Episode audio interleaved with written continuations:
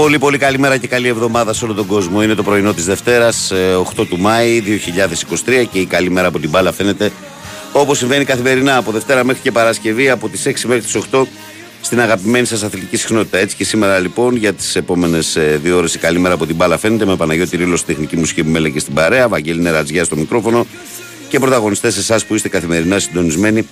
Και ξεκινάμε όσο πιο όμορφα μπορούμε τα πρωινά μας. Έτσι και σήμερα λοιπόν, γι' αυτό πάμε να πούμε τους τρόπους επικοινωνίας για όλο το ακροατήριο. Να πούμε ότι καλείτε 2-10-95-79-2-83-4 και 5 για να τα πούμε στον αέρα τηλεφωνικά. Η κλήση σας αυτή είναι αστική χρέωση. Από εκεί και έπειτα sportfm.gr στη σελίδα του σταθμού, στην οποία εκτός του να ενημερώνεστε μπορείτε να κλικάρετε εκεί που λέει ραδιόφωνο live. Μας ακούτε ιντερνετικά, μας στέλνετε δωρεάν μηνύματα. Το ίδιο και σε ό,τι αφορά τη φόρμα του Live24, ενώ στο Facebook μας βρίσκεται πανεύκολα η καλή μέρα από την μπάλα φαίνεται γραμμένο στα ελληνικά και με φώτο προφίλ των Μάρκο Φαμπάστεν. Αυτά σε ό,τι αφορά τα διαδικαστικά της εκπομπής το πρωινό της Δευτέρας. Όπως γνωρίζετε από το Σάββατο δεν είχαμε δράσει στα play-offs, είχαμε όμως τα δράση στα play-out και ήταν όπως το περίμενα πραγματικά εφιαλτικό το Σαββατόβραδο για τις ομάδες που δίνουν μάχη. Ένα τρομερό παιχνίδι και στη Λιβαδιά, στη Λαμία, και ένα τρομερό παιχνίδι και στο Ηράκλειο της Κρήτης, τα οποία οδήγησαν σε υποβιβασμό το λεβαδιακό και σε ένα μεγάλο τελικό πλέον το ερχόμενο Σάββατο, τον Ιωνικό με τη Λαμία, σε ένα παιχνίδι όπου στη Σούπερ Λίγκα χωράει μόνο ένας είναι ο τίτλος για αυτό το παιχνίδι το μάτς. Ένας από τους δύο θα σωθεί λοιπόν. Στο μεταξύ το Σάββατο το μάτς το Λαμία Λεβαδιακός πραγματικά το απόλαυσα. Είχε αυτό το γκρανγκινιολικό που λένε, ναι. Κερδίζει το Δεσπανωσέ. Για τις φάσεις. Κερδίζει πέναλτι. Είναι εντάξει, στο πρώτο μισάωρο ρε παιδί μου είναι μία σου και μία μου.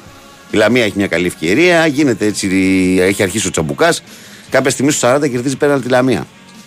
Το πιάνει ο τέρμας της Λιβαδιάς. Στο 43 κερδίζει πέναλτι Λιβαδιά. Το βάζει ο Νίκας. 0-1. Δεύτερο ημίχρονο, περνάει η ώρα, ο Βόκολος κάνει ό,τι μπορεί εκεί στο τέλος, κάνει τις αλλαγές του και στο 90 κάτι, 1-2 λεπτά, με ένα σούτ έξω από την περιοχή που είναι και σούτ είναι και φάουλ, δηλαδή αν ήταν μπάσκετ θα παίρνει και βολή. Μπαίνει τον γκολ, στέλνει το Λεβαδιακό στη δεύτερη κατηγορία και σώζει την παρτίδα η Λαμία που θα ήταν σε πολύ δύσκολη θέση. Δεν θα είχε πέσει, αλλά θα ήταν σε πολύ δύσκολη θέση αν είχε χάσει. Ο Ιωνικός την ίδια στιγμή έκανε μεγάλο παιχνίδι, μεγάλη προσπάθεια στο Ηράκλειο και επειδή είδα και από εκεί αρκετή ώρα. Νομίζω ότι μ' άρεσε ότι παίχτηκαν και παντελονάτερα παιχνίδια. Ο Ιωνικός προηγήθηκε δύο φορές με γκολ στην κόντρα και τα δύο στο Ηράκλειο, 0-1 και 1-2. Αλλά ο Όφη απάντησε και έστω και με 10 παίκτες πήρε την ισοπαλία. Και έτσι λοιπόν την τελευταία αγωνιστική θα κοντραριστούν, όπως είπα, ο Ιωνικός με τη Λαμία σε ένα μάτς το οποίο είναι κυριολεκτικά μια κατηγορία, καθώς η ομάδα που θα πάρει το επιθυμητό αποτέλεσμα θα παραμείνει, η ομάδα που θα χάσει θα υποβιβαστεί. Και για να καταλάβετε και γιατί λέμε, η Λαμία έχει 28, ο Ιωνικός έχει 26. Η Λαμία θέλει χ και διπλό φυσικά, της κάνει. Ο Ιωνικός με νίκη προσπερνάει τη Λαμία και τη στέλνει αυτό στη Β' Εθνική. Πάει στις 29, αφήνει τη Λαμία στις 28. Λεβαδιακός με τους 25, το είπαμε ότι έχει υποβιβαστεί ακόμη και αν νικήσει το τελευταίο του παιχνίδι και πάει στους 28, ισοβαθμεί με τη Λαμία, στην οποία δεν υπερτερεί. Και έτσι λοιπόν η ομάδα της Λιβαδιάς επιστρέφει μετά από ένα χρόνο παραμονής στη Super League, στη δεύτερη κατηγορία. Αυτά έγιναν στα play-outs το Σάββατο. Την Κυριακή, όπως ξέρετε, δεν είχαμε δράσει για τους λόγους που προέκυψαν. Λοιπόν, εντάξει.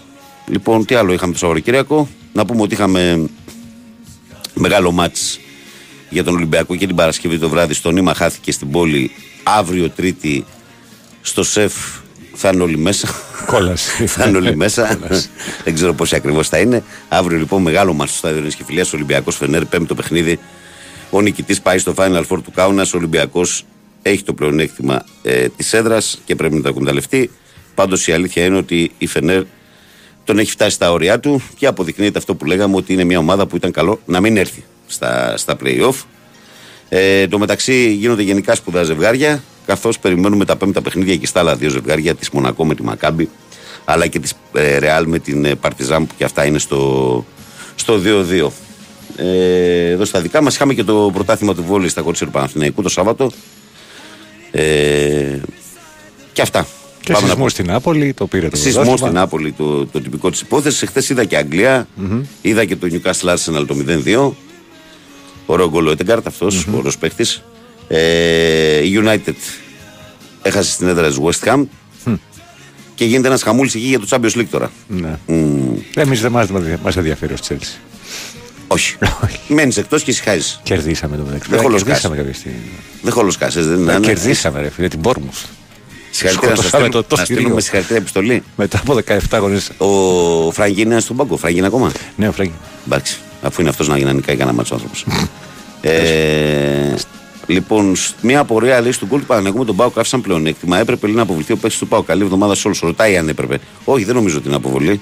Αλλά άφησε πλεονέκτημα. Ναι. Πιστεύω ότι αν δεν κατέληγε μπάλα στα δίχτυα θα πήγαινε στο βαρ. Βαγγέλη, καλημέρα. Πιστεύεις θα καταφέρει η United να χάσει την τέταρτη θέση? Το θεωρώ πιθανό. Διότι έχει αρχίσει και η Liverpool τώρα να παίρνει παιχνίδια. Η Newcastle είναι σταθερά καλή. Μην κοιτάτε χτες που έχασα από την Arsenal. Οριακό ήταν. Θα δούμε. Καλημέρα από Μελβούρνη, Βαγγέλη, και πάνω και σε όλο το επιτελείο. Πάνω respect για την εκπομπή που έξεπερνε από αλλιά και στους καλεσμένους του respect, ειδικά λέει για το κρασάκι του Τσου. Λοιπόν, να ρίξουμε μια ματιά και στα μηνύματα στους φίλους μας πριν πάμε στις πρώτες γραμμές. Λοιπόν, εσύ τι έγινε, φίλε, ξεκουράστηκες? Ναι, εντάξει, καλά πήγε. Εντάξει, τώρα άμα ξεκινάς λάτζα στο σπίτι, δεν σταματάει αυτό. Οικογένειες μια μέρα στο πρωί. Ναι. Δουλειές σπιτιού. Σηκώνεις χαλιά, ιστορίες και αυτά. Πάνω σε χαλιά. Σε μαγικά χαλιά. Ο Τζόρνταν λέει: καλημέρα, παιδιά. Αλάνια των FM, καλή εβδομάδα σε όλους μπροστά. Στην υγεία δεν υπάρχει τίποτα άλλο. Το τονίζω γιατί από το Σάββατο ντρέπομαι για όσα διάβασα και άκουσα. Ο νοητό, όπως λέει και μια ψυχή με μπόλικες αλήθειες ο καραφλούκος καρδιά σας. Ο Ισαάκ λέει: καλημέρα, μάγκες, και καλή μισό λεπτό, ναι. Καλή και καλή εβδομάδα. Πόσα ψέματα ακόμα αντέχει να πει ο Αγγλής, παιδιά, μη μου ανεβάζετε τους τόνους. Δηλαδή, ο Παναθηναϊκός παρουσίασε ψεύτικα κόσματα για να παίξει αργότερα ξεκουράστος ένα παιχνίδι που σύμφωνα με αυτούς θα μας το δώσει ο Ολυμπιακός. Ούτε καν να βάλουν σε τάξη τα ψέματα. Δεν ενδιαφέρονται. Κρίμα το πώς κατάντησε. Μπράβο στην ΑΕΚ που αρνήθηκε την αναβολή και θέλει να κρυφθεί το πρωτάθλημα στην αδυναμία και την καταπόληση των παικτών μας, λέει ο Ισακ, που είναι έξαλλος κι αυτός. Με την ευκαιρία, πριν συνεχίσω τα μηνύματα, παιδιά, θα πω το εξής. Επειδή εδώ είναι ραδιοφωνικός αέρας και είναι ραδιοφωνική εκπομπή και δεν είναι μια κουβέντα που γίνεται δεξιά-αριστερά, στο καφενείο, ας πούμε, για παράδειγμα, θέτω δύο ερωτήματα. Μπορεί κανείς από εσάς να αποδείξει το Παναθηναϊκός που ψεύδεται με τα κρούσματα του κορονοϊού? Όχι. Προφανώς. Μπορεί κανείς από εσάς να αποδείξει ότι οι παίχτες της ΑΕΚ κόλλησαν κορονοϊό, τους παίχτες του Παναθηναϊκού? Όχι. Άρα λοιπόν και από τις δύο πλευρές ηρεμία, ησυχία, και αφήστε μας να κάνουμε εδώ την εκπομπή μας και να ξεκινήσουμε την ημέρα μας. Όσοι προετοιμάζεστε για να βγείτε και να κάνετε πόλεμους κτλ., το πεδίο δεν σας ευνοεί. Εντάξει, δεν το λέω για τους φίλους που διαβάζω τα μηνύματα, το λέω έτσι με αφορμή αυτά που διαβάζω τα μηνύματα, για να μην ακολουθείς κάτι διαφορετικό. Καλημέρα, παιδες. Είναι δυνατόν αυτή η φεδρή διοίκηση του ελληνικού ποδοσφαίρου να έδωσε μόνο μία μέρα παράταση στον Παναθηναϊκό, όμως τόσα κρούσματα COVID, δεν έχουν γαστριτέρητα οι παίχτες. 3 χρόνια εφαρμόστηκαν πάρα πολλά αυστηροί λήθοι κανόνες. Τώρα τελείωσε η ευαισθησία της πολιτείας στην υγεία των ποδοσφαιριστών. Αναρωτιέται ο Δημήτρης ο Προβοκάτορ. Ο Κλεάνθης λέει: καλημέρα, Βαγγέλη, καλή εβδομάδα, ψυχραιμία σε όλους. Ό,τι και να γίνει θα γίνει. Φτάνει να χαρούμε όσο μπορούμε. Φιλιά από Ντόρτμουντ. Ο Παντελής από Χανιά λέει: καλημέρα, καλή εβδομάδα με υγεία και ισοδοξία. Καλή εκπομπή, Βαγγέλη, και πάνω καλή ακρόαση σε όλα τα παιδιά της μεγαλύτερης πρωινής παρέας με το περίεργο χόμπι του πρωινού ξυπνήματος για εργασία. Παντελής τα ξεχανιά. Τι χόμπι είναι αυτό, ρε? Καλημέρα, μια εβδομάδα λέει απουσίαζα λόγω δουλειάς στο εξωτερικό και έγινε χαμός. Τι γίνεται εδώ? Θα γίνουν αγώνες σήμερα? Μάριε, σιγουριά δεν μπορεί να υπάρχει. Με τα τωρινά δεδομένα 6 και 18 πρώτα λεπτά σου λέω ότι θα γίνουν. Μην μου λες όμως ότι θα ισχύει στις 12 το μεσημέρι, δεν το ξέρω. Κάτσε να δούμε. Ναι. Καλημέρα, Βαγγέλη, και πάνω. Καλή εβδομάδα σε όλη την παρέα. Γρηγόρης, μόνο Μάντζεστερ. Γεια σου, Λεβέντη μου. Πάλι με κατεβασμένο κεφάλι σήμερα. Τι να σου κάνω. Καλημέρα, καλή εβδομάδα, Βαγγέλη και Παναγιώτη, σε όλη την πρωινή παρέα. Εντός και εκτός Ελλάδας, μια όμορφη Δευτέρα να έχετε, να είστε όλοι καλά. Βασίλης Νικιάκ, όπως πάντα, Παναγιώτη, καταπληκτική μουσική ανάξη της εκπομπής. Ο Γιώργος από το Μαϊάμι λέει προς Παναθηναϊκούς, λέει μετά από όλα αυτά που έχουμε δει φέτος, με όλη αυτή την ανηθικότητα, με όλο αυτόν τον πόλεμο, με δώρα όχι προς τον Παναθηναϊκό, όπως έλεγε ο Αλμέιδα, αλλά προς την ΑΕΚ και διοικητικά και από τον ΠΑΟΚ, με συμμαχίες όχι υπέρ του Παναθηναϊκού. Δείτε τι γίνεται μόνοι μας εναντίον, λέει ο Γιώργος από το Μαϊάμι. Ο Νίκος λέει: καλημέρα, παιδιά, καλή εβδομάδα. Το Σάββατο η Νεάπολη θα βράζει και ελπίζω, εκεί κόβεται το μήνυμά σου, Νίκο. Και ελπίζω η Ιωνικάρα να κερδίσει. με το κύπελο είχαμε κάνει τελικά, θα παίξουν στο PlayStation, ενδέχεται. Ναι, ξαναγυρίσαν τώρα στο σενάριο της Κύπρου. Δεν ξέρω πού θα φτάσουν. Είναι έτοιμοι να στέλνουν έτοιμα μέχρι και στο Λάγος της Νιγηρίας. Γιατί ρε φίλε, τι έχει το Λάγος? Γιατί όπως λέει και μια ψυχία στην απελπισία σου, αζητάς τα πάντα. Δεν μπορώ άλλο. Πάμε σε γραμμές. Πάμε σε γραμμές. Ας τα μηνύματα. Παρακαλώ, καλημέρα. Καλημέρα, Οικονομάκο. Έλα Μπιλ, μεγάλε. Καλώς τον ψηφοφόρο. Καλώς τον μεγάλο Μπιλ. Είμαι πολύ εκνευρισμένος. Για ποιοι, με ποιον, πες μου εμένα. Με έβρισε ο Γερασίμου και με είπε βλάκα. Δεν θέλω να τοποθετηθώ, σε παρακαλώ πάρα πολύ. Δεν θέλω να τοποθετηθώ. Ο Βασίλης κάνει την εκπομπή του εκεί που την κάνει. Εδώ τώρα πια. Ναι, δεν θέλω να τοποθετηθώ, Βασίλη μου. Μη. Άστο. Πες τι θες να πεις εδώ. Εδώ δεν θα σε πούμε ποτέ βλακά, γι' αυτό συνέχισε. Και μου είπε και να πάω στο Δαφνί. Λοιπόν. Θα συνεχίσουμε τώρα να πούμε τίποτα εδώ. Ναι, Βασίλη, αυτό που κάνεις τώρα δεν χρειάζεται να το κάνεις, γιατί μας φαίνεις και εμάς αμήχανη θέση. Δεν μπορούμε να σου πούμε κάτι. Εντάξει, πάμε. Εγώ φταίω δηλαδή? Εγώ σου δίνω το χώρο και τον χρόνο να μιλήσεις. Τώρα θες να μιλήσεις ή θες να μου πεις τι γίνεται στα άλλα ραδιόφωνα? Δεν με απασχολείται κανείς στα άλλα ραδιόφωνα. Θέλω να σταματήσει αυτό το παραμύθι. Ποιο? Το οποίο έχει αρχίσει από το 1974 και λένε ορισμένους ανθρώπους βασιλοχουντικούς. Το ξανά πάμε, δεν το είπαμε την προηγούμενη εβδομάδα αυτό. Υπενθυμίζω, διότι η επανάληψη είναι μήτρη πάσης μαθήσεως. Τι ωραία αυτό. Υπενθυμίζω τους ακροατές, τους αξιότιμους κυρίους ακροατές και ακροάτριες του Sport FM, ότι στις 5 Οκτωβρίου 1955 η Βασίλισσα Φρυδερίκη έκανε πρωθυπουργό τον Κωνσταντίνο Καραμαγλή κατά παράκαμψη του Κανελόπουλου και του Στεφανόπουλου, που επρόκειτο να διαγωνιστούν μέσα στο δεξιό κόμμα ποιος θα γίνει αρχηγός. Και δεύτερον, η Χούντα στις 24 Ιουλίου του 1974 έκανε τον Καραμανλή πάλι πρωθυπουργό. Συνεπώς ο πρώτος βασιλοχουντικός είναι ο Καραμανλής. Εάν θέλουν να χτυπήσουν τους βασιλοχουντικούς, πρώτα πρέπει να χτυπήσουν τον Καραμανλή. Πάει ο Καραμανλής και μετά τους υπόλοιπους. Όχι τα μικρά ψάλια και τα μεγάλα να μένουν απ' έξω. Μάλιστα ρε Μπίστερ. Αυτό για αρχή. Ναι. Τώρα για τα αθλητικά. Ναι. Μετά από τον τζακωμό μου με τον Γερασίμου είμαι υπέρ του Άρη και εναντίον της ΑΕΚ. Δεν μου λες, άστα αυτό, στο αιώνιο ντέρμπι σήμερα που είσαι και Ολυμπιακάκιας, τι λες, πώς το βλέπεις? Ο Ολυμπιακός παίζεις με τον Παναθηναϊκό. Ναι, αλλά είναι και κλεισμένο το θηρόν, δεν θα έχετε κόσμο. Άμα πω τι θα γίνει, μπορεί να με πιάσει το ραδιοτηλεοπτικό. Άστο καλύτερα, εντάξει. Άστο, μην το πιάσει. Εγώ είμαι της γνώμης ότι το μάτι θα το κερδίσει ο Παναθηναϊκός. Τώρα πώς θα το κερδίσει και ποιος θα φροντίσει να το κερδίσει, καταλάβετε το μόνοι σας. Μάλιστα. Έγινε, Μίστερ, ευχαριστούμε. Yeah. Να είσαι καλά. Πάμε παρακάτω. Πάμε παρακάτω. Παρακαλώ, καλημέρα. Καλημέρα, Βαγγέλη μου, Πάνω. Ορίστε, Βασιλάκης. Καλώς το παιδί. Χρόνια και δαμάνια. Βασίλη, τι κάνεις, κρυμάσαι τα πρωινά? Βαγγέλη, θα σου πω μια νέα αλήθεια και στον Πάνω. Θα αλήθεια μόνο εδώ. Ναι, εισαγωγικά. Μόνο αλήθεια στέλνουμε. Για πες εισαγωγικά. Κάναμε με την Α μια εκπομπή στην τηλεόραση. Στον Αλφα στην τηλεόραση. Και βγάζαμε για το διάστημα μέχρι που μας έκοψε ο Βασίλης ο σκηνοθέτης. Ποιος ήρθαν να τα μάτια του? Στο Μέγκα. Τέλος πάντων. Πάμε παρακάτω. Έκανε στο Μέγκα εκπομπή.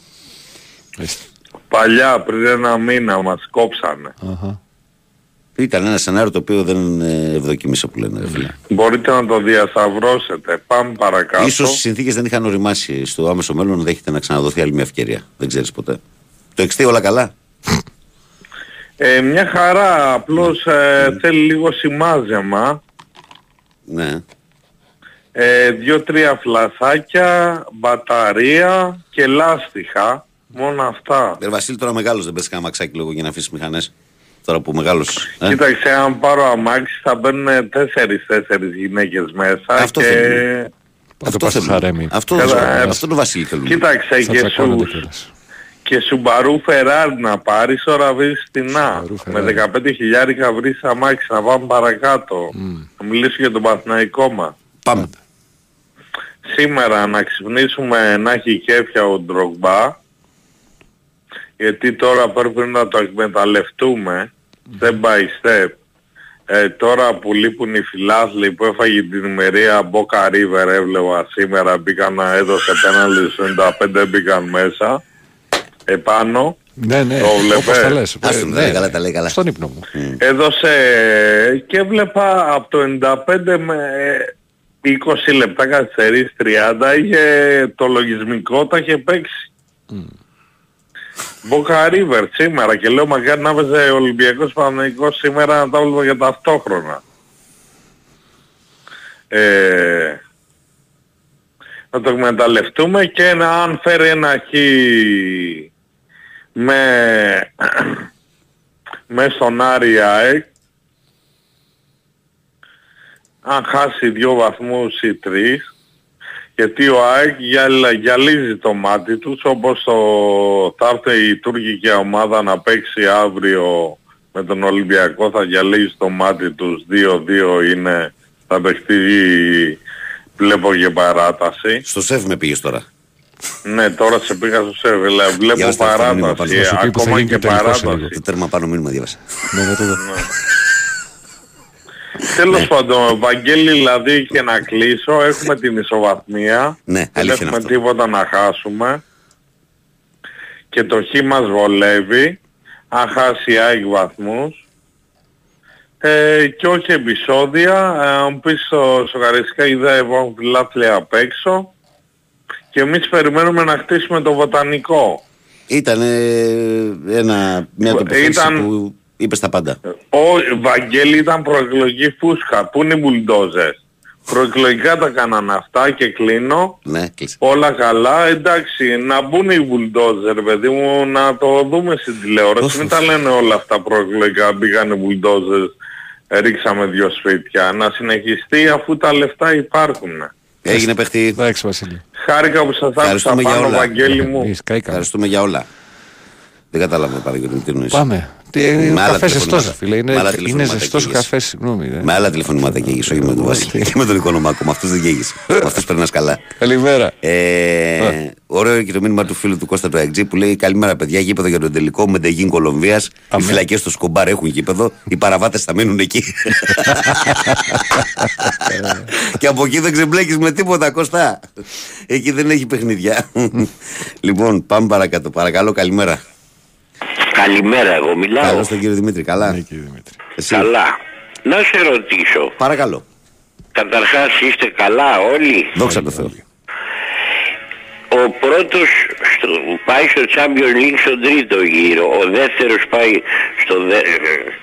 στο δεύτερο γύρο. Ο τρίτος πάει στο Europa League στον τρίτο γύρο ή στο δεύτερο. Νομίζω στο τελευταίο πριν τα play-off πάει. Που είναι ο τελευταίος ποιος είναι ο τρίτος. Ναι, μπράβο, πριν τα play-off νομίζω, ναι. Και μετά ο τέταρτος με τον πέμπτο πάνε και οι δύο στο κόφερες, αλλά ο τέταρτος πάει στον τρίτο. Με διαφορά 20 ημερών χοντρικά, να το καταλάβεις. Με διαφορά παίζουν με μία φάση τη διαφορά. Παίζουν ένας νωρίτερα και ο άλλος μετά από 15-20 ημέρες. Αυτό γίνεται, ναι. Ναι. Να σε ρωτήσω και κάτι άλλο. Παρακαλώ. Είχε ένα παίχτη τον Κουαλιάτα. Αυτός τι έχει γίνει. Ο Κουαλιάτα. Ναι. Δεν ξέρω κάτι, γιατί πώς σου ήρθε στο μυαλό. Δεν παίζεις στον ΠΑΟΚ τώρα. Ο Κουαλιάτα. Ναι. Και γενικά δεν έπαιξε. Μην είναι δανεικός πουθενά. Δεν ξέρω. Και γενικά δεν έπαιξε ο Κουαλιάτα. Δεν ξέρω. Και τον γύρισαν πίσω δηλαδή. Περίμενε να δούμε τι γίνεται και με τον Νικολά Κουαλιάτα, ρε φίλα, το ψάξουμε. Γιατί με εκπλήσεις, γιατί πάντα βρίσκεις κάτι. Εγώ έχω απορίες στα δύσκολα, τα εύκολα τα ξέρω. Τα εύκολα γιατί... πες Βαγγέλη, τα ξέρουμε και μόνοι μας, πες Βαγγέλη. Λοιπόν, κάτσε να δω τον Κουαλιάτα τι γίνεται. Νικόλας Κουαλιάτα, player profile. Εδώ είμαστε. Τι κάνει αυτό το παιδί εδώ πέρα, που βρίσκεται. Αυτό το παιδί... Όχι, έχει πάει... Κάτσε. Όχι, στον ΠΑΟΚ φαίνεται ότι είναι, ναι.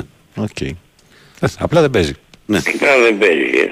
Απολαμβάνει την ζωή στην όμορφη Θεσσαλονίκη. Βόλτα στο σπίτι, τον πυρού καφεδάκι, να κρίνει, ωραία πράγματα. Θα μας τον δώσουν άμα δεν τον φέρουν στον Παναθηναϊκό. Γιατί, τι έχεις δει στον Κουαλιάτα που ερωτεύτηκες, ας πούμε.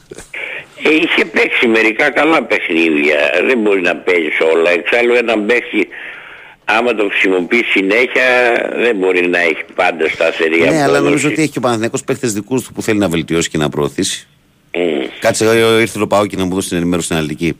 Είναι δανεικός στη Β' Βρασιλίας με οψιόν, λέει. Καλημέρα. Σε ποια είναι, πώς την είναι την ομάδα αυτή. Σε κάθε περίπτωση δεν είναι στην Θεσσαλονίκη. Είναι δανεικός, τον έδωσε πάλι. Εγώ ρε πάω και βλέπω εδώ ότι ο δανεισμός το έλεγε το Δεκέμβριο. Μπας περιπτώσει. Καλή καρδιά, όλα καλά. Μπορεί να συνέχισε. Ο Κουαλιάτα έγινε τα Λιάτα. Λοιπόν, έγινε κύριε Δημήτρη, να είσαι καλά. Έγινε, ευχαριστώ. Γεια σου φίλε, γεια. Διαβάζω κάποια μηνύματα για την 29 και να πάμε στο διαφημιστικό διάλειμμα των 6.30. Καλημέρα Βαγγέλη, καλή εβδομάδα από Χανιά, λέει ο φίλος μας ο Βίρονας. Καλημέρα και καλή εβδομάδα σε όλους με υγεία. Καλά τιμόνια, λέει ο Λάμπης Φορτηγό Παλαιοφάλιρο. Καλημέρα σε όλη την παρέα, καλημέρα Βαγγελάκο, καλή εβδομάδα να έχουμε με υγεία και δύναμη. Γιάννης ο κατεψυγμένος. Τώρα το καλοκαιράκι του κατεψυγμένου είναι ωραίο, ακούγεται εδώ σώρο. Ο Κώστας, τι λέει ο Κώστας, λέει Βαγγέλη πάνω καλημέρα. Θεωρώ ότι το παιχνίδι έπρεπε να μεταφερθεί την Τετάρτη ξεκάθαρα, αλλά στο τάση της ΑΕΚ με την ψήφο στη Σούπερ Λίγκα για Δευτέρα. Από εκεί και πέρα αυτά περί μετάδοσης COVID από την ΑΕΚ είναι αστεία. Κατά τα άλλα, η Γιώθ Πας λέει για τους 18άριδες, απλά χωρίς λόγια. Κώστας από κατακίτρινο Σικάγο, ιστερόγραφο ο Ρήλος ξεκουράστηκε από την ξεκουρασία. Τι λέμε. Ξεκουράστηκε από την ξεκουρασία. Ναι. Ναι, Κώστα, ναι. Ξεκουράστηκε από την ξεκούραση. Καλά που τα γράφεις. Κάποια στιγμή να πει κάποιος αλήθειες εδώ μέσα. Καλημέρα, Βαγγέλη, πάνω. Καλή εβδομάδα. Ο Οικονομάκος πρέπει να έχει πάρει από χθες τα λάθος. Κάποια τον έκλειναν, λέει, από τις 12 τα παιδιά που έκαναν εκπομπή. Μετά μου έρχεται ο Γερασίμου, λέει, γιατί έβρισε την Όργα Κεφαλογιάννη και άλλα πολλά. Μάλιστα. Ωραία πράγματα. Ο Δημήτρης λέει: καλημέρα, παιδες. Είναι δυνατόν αυτή η φεδρία να γίνει στο ελληνικό ποδοσφαίρο? Κάτσε, αυτό το προβοκάτορο το διάβασα πριν. Α, τι ερώτηση είναι αυτή, λέει το 6, όλα καλά. Η ερώτησή σου, λέει, είναι σου σβήνει. Όχι, εντάξει, ναι. Εντάξει, συγγνώμη, ρε Δημήτρη. Συγγνώμη για διατύπωση. Καλημέρα, ρε παιδιά. Ξεκίνημα εβδομάδας με 2 στα 2 πρώτα τηλεφωνήματα. Οικονομάκος Βασιλάκης, ο Θεός να μας φυλάει. Άντε, καλημέρα και καλή δουλειά σε όλο τον κόσμο. Φίλε Ροσπή, ο Θεός να μας φυλάει από τον Βασιλάκη τον Οικονομάκο. Μην τους φοβάσαι αυτούς.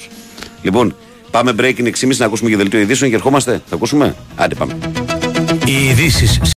Λοιπόν, το βράδυ είχε γίνει ένα ωραίο αγώνα NBA. Είχε τους Celtics με τους Sixers. Να σας πω την αλήθεια, κοιμήθηκα στην πορεία του αγώνα. Δεν μπόρεσα να το δω όλο. Πώς είναι αυτό.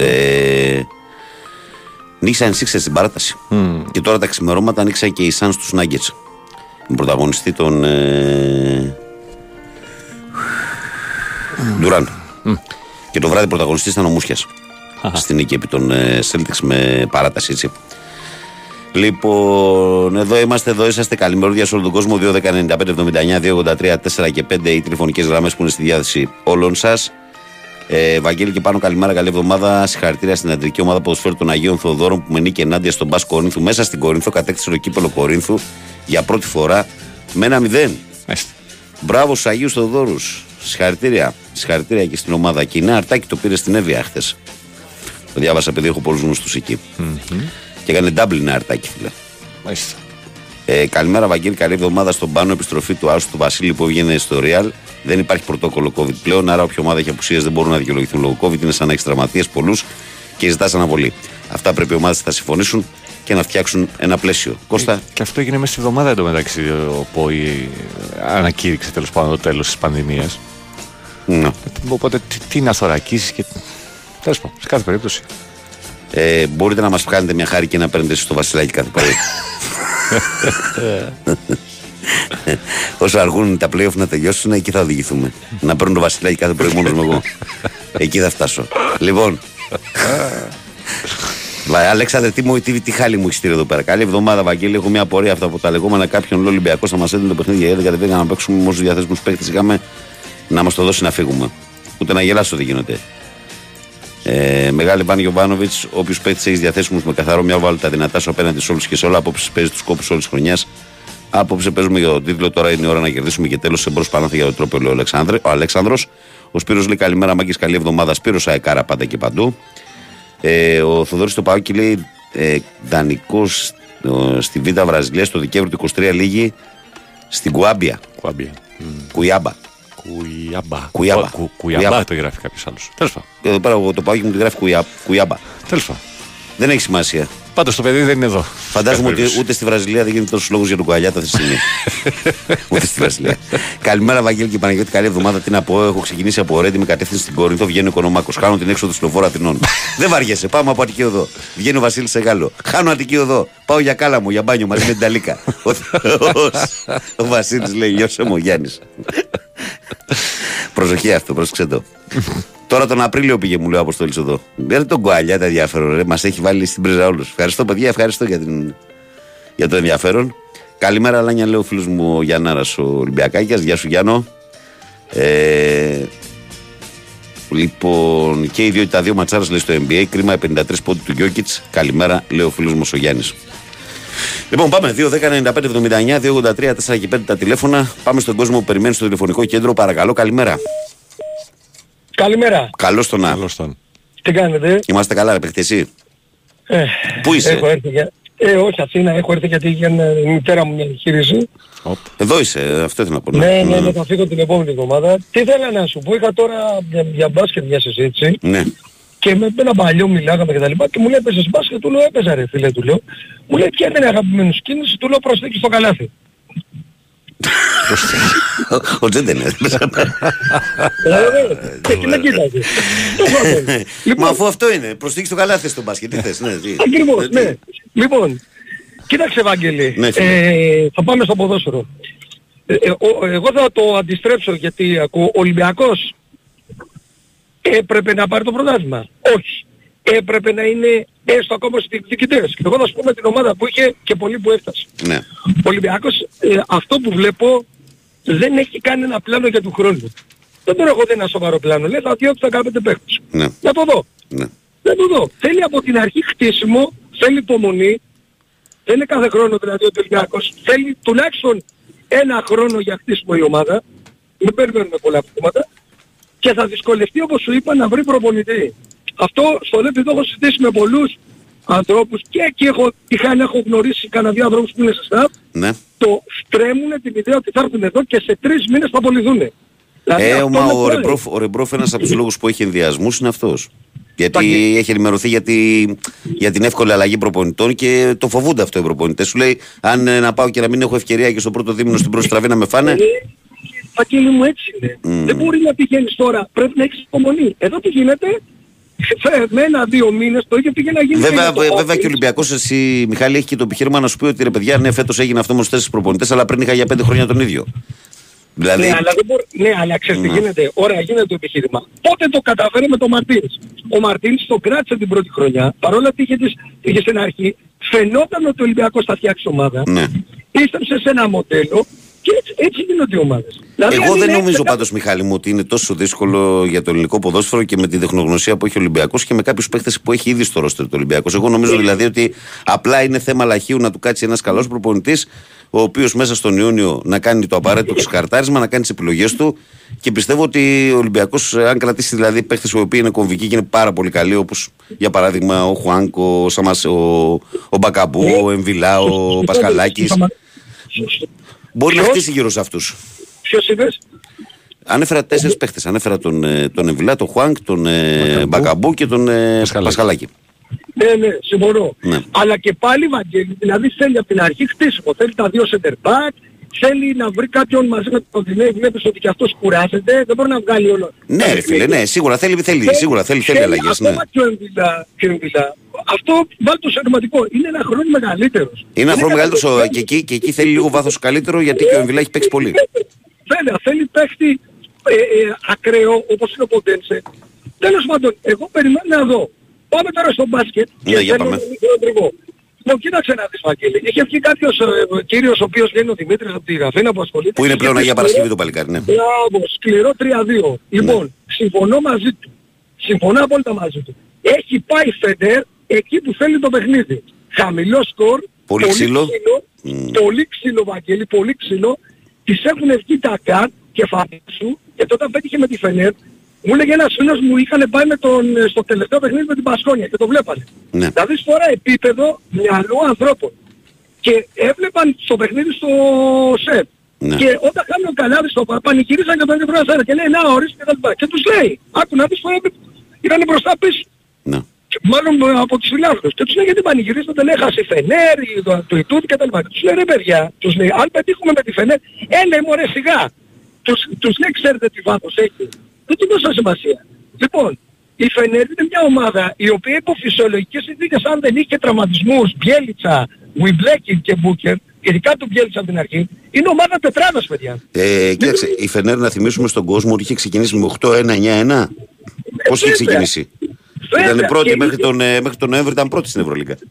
Και θα σου πω και κάτι ο Λοιτούδης, δεν είναι στοιχείος προπονητής. Είναι ένας προπονητής ο οποίος διαβάζει τα παιχνίδια. Όχι βέβαια. Όποιος το λέει αυτό είναι εμπαθής μαζί του. Γι' αυτό εμπαθής, διαβάζει τα παιχνίδια. Το έχει πάει εκεί. Εγώ να σου πω κάτι. Αν ο Ολυμπιακός δεν ανέβει ο Παπα-Νικολάου, δεν ανέβει τελικό walk-up, δεν παίξει λίγο ξύλο να σκληρύνει, ο Ολυμπιακός δεν μπορεί να πάει στο Παναθηναϊκό. Άκου, διάβασα κάπου ότι ο Παπα-Νικολάου έχει προβληματάκι, λέει. Και πρέπει να ανέβει ο Μπαρτζόκας, επειδή το κάνει αυτό. Και του βγήκε το παιχνίδι να θυμάσαι με το λαριτζάκι που του λέει στο τρίτο δεκάλεπτο, του λέει μην με βγάλεις. Στο δεύτερο με το φάουλ. Ναι. Δηλαδή με το που κάνεις δεύτερο φάουλ, ο άλλος το βγάζει κατευθείαν. Δεν γίνεται έτσι. Άστονε μέσα στη ροή. Μου άρεσε, για να κάνουμε και λίγο πλάκα, Μιχάλη, γιατί είσαι της πλάκας. Μου άρεσε στην πόλη που γυρνάει ο Μακίσικ στο τέλος και του λέει coach, δώσου μου να πάρω εγώ το τελευταίο σου. Σκάσε, του λέει. Εγώ δεν είμαι της πλάκας, είμαι του Τσαϊκού. Α, πες τότε. Πάντως, για να πω και κάτι ακόμα που κάνουμε σοβαρή κουβέντα για τον μπάσκετ, νομίζω ότι η Φενέρ και ο Ιτούδης έχουν πετύχει κάτι ακόμη. Ότι με τον Πιέρ είναι η ομάδα που έχουν περιορίσει όσο καμία άλλη φέτος στην Ευρώπη το Βεζέγκοφ. Εγώ θα σου πω κάτι και μπορεί να είμαι. Ο Βεζέγκοφ είναι καλός παίκτης, αλλά στα κρίσιμα όπως και πέρυσι, κάπου πρέπει, βέβαια πρέπει να τον βοηθήσει και ο Ολυμπιακός. Πρέπει να τον βγάλει από τα συστήματα, ναι. Πρέπει και ο ίδιος να έχει να σκληρύνει. Δηλαδή, φίλε, το κάνει, δεν το κάνει στο τρίτο μάτς, δεν βγήκε από τα σκριν και έκανε αυτό το τρίποδο που ήταν τρομερό. Πρέπει να γίνει. Το έχει πάει Φενέρ, πρέπει να την τρέξει και... Παίχτης βαρόμετρο για μένα, ναι. Και ξένο, είναι ο Κάναν. Αν ο Κάναν βρει ρυθμό και φάνηκε κάνει αυτό στο μάτς του Σεφ που έβαλε τα τίποτα. Μα δεν μπορεί. Λοιπόν, αυτό έχω να πω. Παιδιά, εύχομαι υγεία στους εσείς και στις οικογένειές σας και τα λέμε. Γεια σου μεγάλα, γεια. Πάμε, προχωράμε. Παίχτε χατρή κλικουαλιάτα στο επόμενο με Τριάμπα. Παρακαλώ, καλημέρα. Συγγνώμη που αναγκάζομαι να... Ευχαριστώ. Πάμε. Παρακαλώ, καλημέρα. Ναι. Έλα. Καλημέρα σας, τι κάνετε? Είμαστε καλά, εσύ? Καλά κι εμείς. Γυρίσαμε από τετραήμερη εκδρομή. Πάραμε εχθές. Και σήμερα έχουμε ένα σούνιο ωραίο. Ο κύριος Κωνσταντίνος, είστε οδηγός, ο αυτοκινητιστής? Γιατί δεν ξέρω τώρα, είστε οδηγός ταξί ή οδηγός λεωφορείο, κύριε Κωνσταντίνη? Το ταξί πάει, πέθανε ρε. Δεν μπορώ. Κάθε χρόνο που δουλεύω ταξί πεθαίνω. Άσε τώρα, μην το λες αυτό. Υπάρχουν τόσοι άνθρωποι που σε ακούνε τώρα που κάνουν τη δουλειά. Εσύ κουράστηκες απλά. Το ξέρουν. Δεν μου λες. Ρε Βαγγελή, μετά από 29 χρόνια τι θα κάνω, θα κάθομαι έτσι? Κάποια στιγμή να μην έχω το άγχος τουλάχιστον. Δεν μπορώ με το άγχος εγώ. Δεν μου λες, στο σούνιο με λεωφορείο θα πας? Ορίστε. Στο σούνιο με λεωφορείο εκδρομή θα πας δηλαδή? Όχι, μάλλον με το μετρό θα πάω, δεν ξέρω, θα δω. Πήγα στη Θεσσαλονίκη, φίλε. Πήγα στη Θεσσαλονίκη τα παιδιά από το σχολείο, μπήκαμε στο μετρό, κατεβήκαμε, κάναμε τη βόλτα μας και γαμώ τις βόλτες κάναμε. Πήγαμε στον Άγιο Δημήτριο. Είστε μπαθείς, κύριε. Πώς είμαι? Είστε μπαθείς. Το ξέρω. Και εγκάθετος. Κάτσε λίγο. Δεν βγαίνουνε. Πώς θα τα βγάλουμε γιατί... Λοιπόν, την καλημέρα μου σε όλα τα κοπέλια, σε όλα τα καλά παιδιά. Την καλημέρα μου σε εσάς, στον κύριο Ιωάννη τον Μπακάρα, στο Μούσουρα, στο Τσιχλάκι και στον κύριο Ιωάννη τον 126 τον Πάνο. Σε εσάς οπωσδήποτε την καλημέρα μου, σας είχα απευθυνήσει, σας άκουγα βέβαια, γιατί οι ώρες που ξυπνάμε είναι τέτοιες, οπότε σας ακούω. Τώρα το χρόνος μου είναι πολύ πιο περιορισμένος. Ξεφορτώνεις βαρύς, είμαι λίγο πανικός, αλλά όλα καλά. Σας αγαπάμε και εμείς και ας μην σας τηλεφωνάμε. Λοιπόν, καλά, Κωστάρα, το καλύτερο, αυτό. Να σε καλά. Το καλύτερο δίδυμο και πολλές φορές τρίδυμο. Όταν είναι και ο φίλος μου Κυριάκος, έτσι. Είπαμε Πάνος και Βαγγέλας και αφήνω τη φίρμα για το τέλος, έτσι. Λοιπόν, τα μεγάλα ονόματα στο τέλος. Το τέλος, πώς θα γίνει. Λοιπόν, τα φιλιά μου, μαλλικιά μου. Την άλλη Δευτέρα το βάζουμε το τριαξονικό στο... Σε παραδέχομαι πάντως, γιατί είμαι στο λεωφορείο εκεί με τα παιδάκια, κάνεις πάρτι κανονικό, κάνεις χαμό με τα live σου, με τα έτσι, Πού το... Α, το έχεις... Facebook, αυτά δεν βάζεις τίποτα. Ναι ρε φίλε, ξέρεις κάτι, μου το απαγορέψαν όμως. Ας το κόψανε. Ναι, τα παιδιά λέει βλέπουν, θέλουνε, αλλά είναι ανήλικα, ξέρεις, είναι 17, 16, 17 και απαγορεύεται. Μπορείς και εσύ μπορείς να τραβάς μόνο μπροστά το δρόμο, να ακούγεται ο ήχος και να μην αφήνεται μόνο δρόμος. Για να μην δείχνει. Το σκέφτηκα και αυτό. Βέβαια τα παιδιά όταν τα ρωτάς δεν μασάνε, ξέρεις. Το ξέρω, αλλά έχουν δίκιο και αυτοί που στο πάνε αυτό όμως. Αλλά υπάρχει και αυτό να πούμε. Ρε, είχα του κολλητού μου την κόρη, ο φίλος μου Τερκοτινέταλ, που δούλευα με τον Τερκοτινέταλ με το ταξί.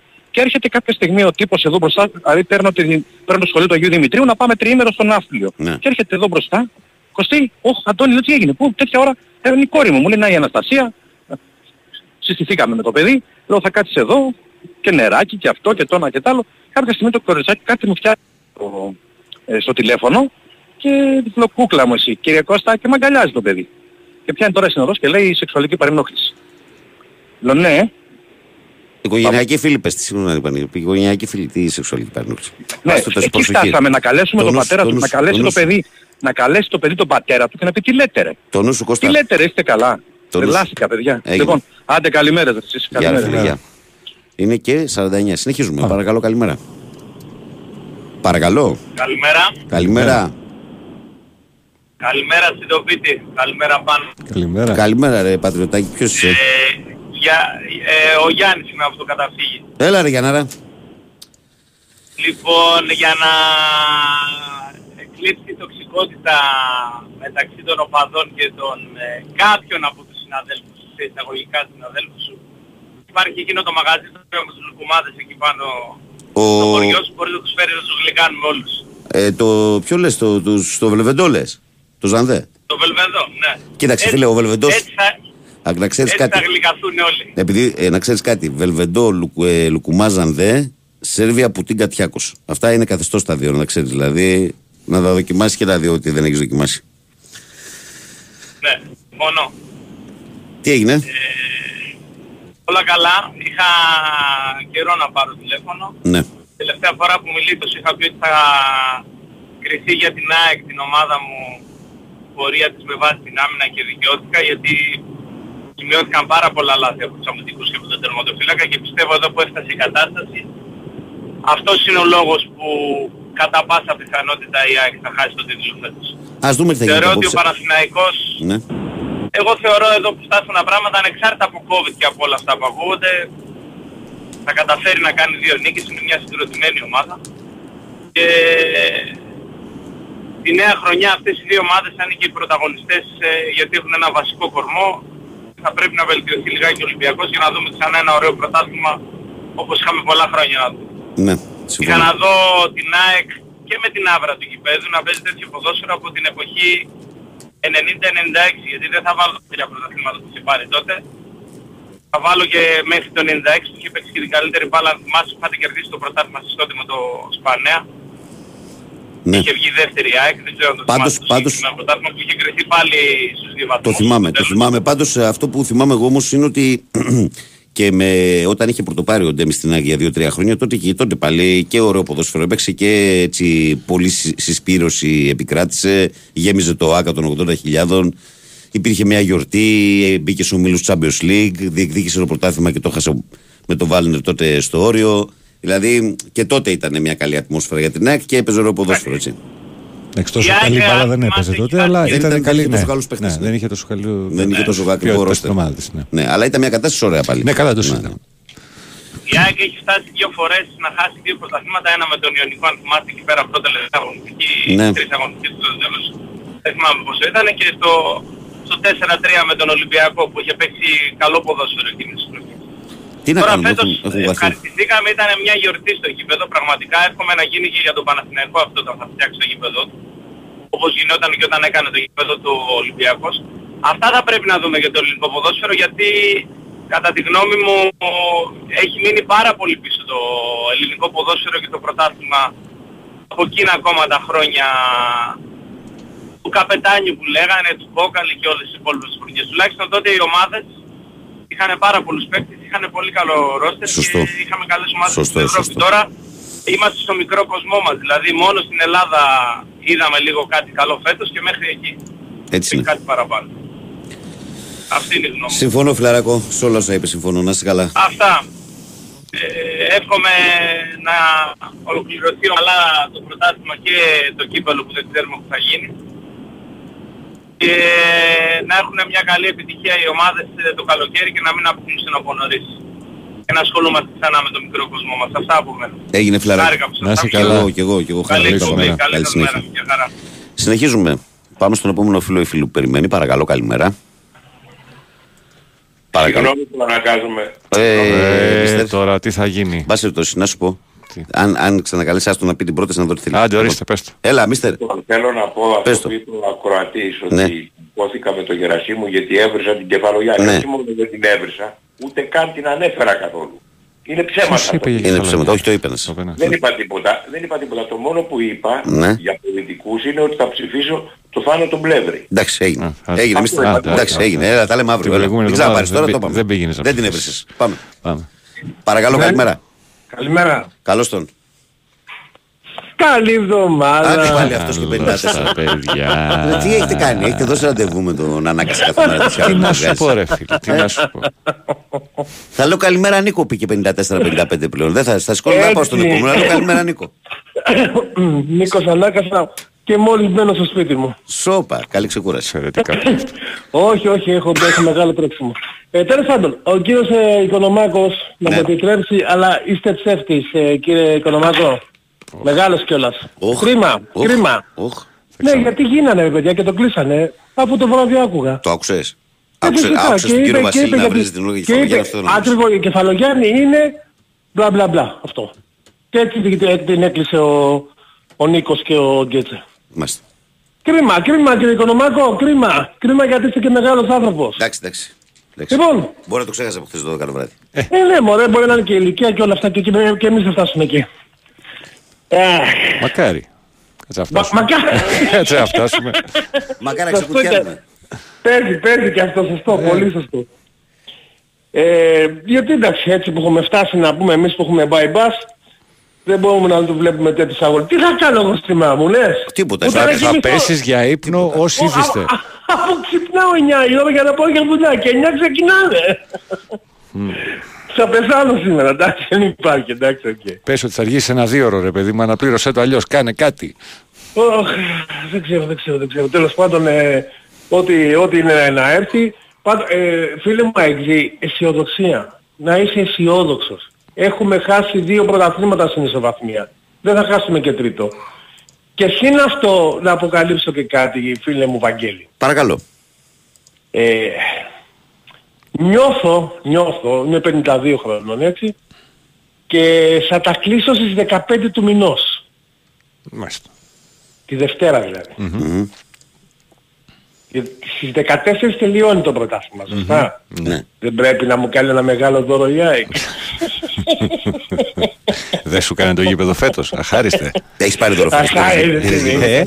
Πήρες γήπεδο. Είμαι και αχάριστος. Λοιπόν παλικάρια, να είστε καλά. Καλή συνέχεια. Καλή ξεκούραση. Και ό,τι είναι να γίνει θα γίνει. Αυτό. Να είστε καλά. Γεια σου Νίκο, γεια. Πάμε παρακάτω. Παρακαλώ. Κλείνεις το ραδιόφωνο. Μας πήραν οι διαστημάνθρωποι. Το ραδιόφωνο αρχηγέ. Καλημέρα. Τώρα σ' ακούω. Καλημέρα. Ναι. Μ' ακούτε? Ναι. Ωραία, πρώτη φορά παίρνω στο σταθμό. Αυτό είναι καλό ή κακό τώρα, για πες μας? Καλό είναι. Σας ακούω πάρα πολλά χρόνια. Να είστε καλά. Σας θεωρώ από τα καλύτερα παιδιά που είσαι στην εκπομπή εκεί πέρα, ανεξαρτήτως τι ομάδα είναι ο καθένας, γιατί και εσύ Βαγγέλη είσαι πολύ αντικειμενικός. Λάζαρος λέγομαι καταρχήν. Έγινε Λάζαρο. Εγώ είμαι Αιγζής.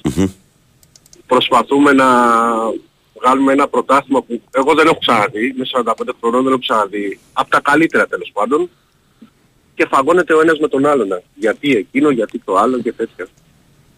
Ας το πάρει ρε παιδιά, κοίτα, αντικειμενικά αν θέλει τη γνώμη μου, εγώ δεν συμφωνώ που γίνεται play-off. Ναι. Καταρχήν. Ναι. Θεωρώ τερμάτισε ποιος, Παναθηναϊκός πρωταθλητής, τέλος. Ας παίξουν οι άλλοι από κάτω μετά, για τις θέσεις στον Europa. Άρα εσύ λες τα play-off όπως ήταν πριν χωρίς τον πρώτο? Όχι, εγώ διαφωνώ. Ναι. Γιατί ο Παναθηναϊκός ας πούμε που έτσι και τερμάτισε αυτός πρώτος, μπορεί να έχει τραυματισμούς, μπορεί να υπάρχει κούραση, μπορεί να έχει μικρό ρόστερ όπως δεν έχει το ρόστερ των άλλων της ΑΕΚ ας πούμε έτσι, το βάθος. Ναι. Εγώ διαφωνώ, όπως και διαφωνώ με τον φίλο που πήρε πριν για την ΑΕΚ, γιατί παρακολουθώ πολλά χρόνια, παλιά πήγαινα γήπεδο τώρα όχι.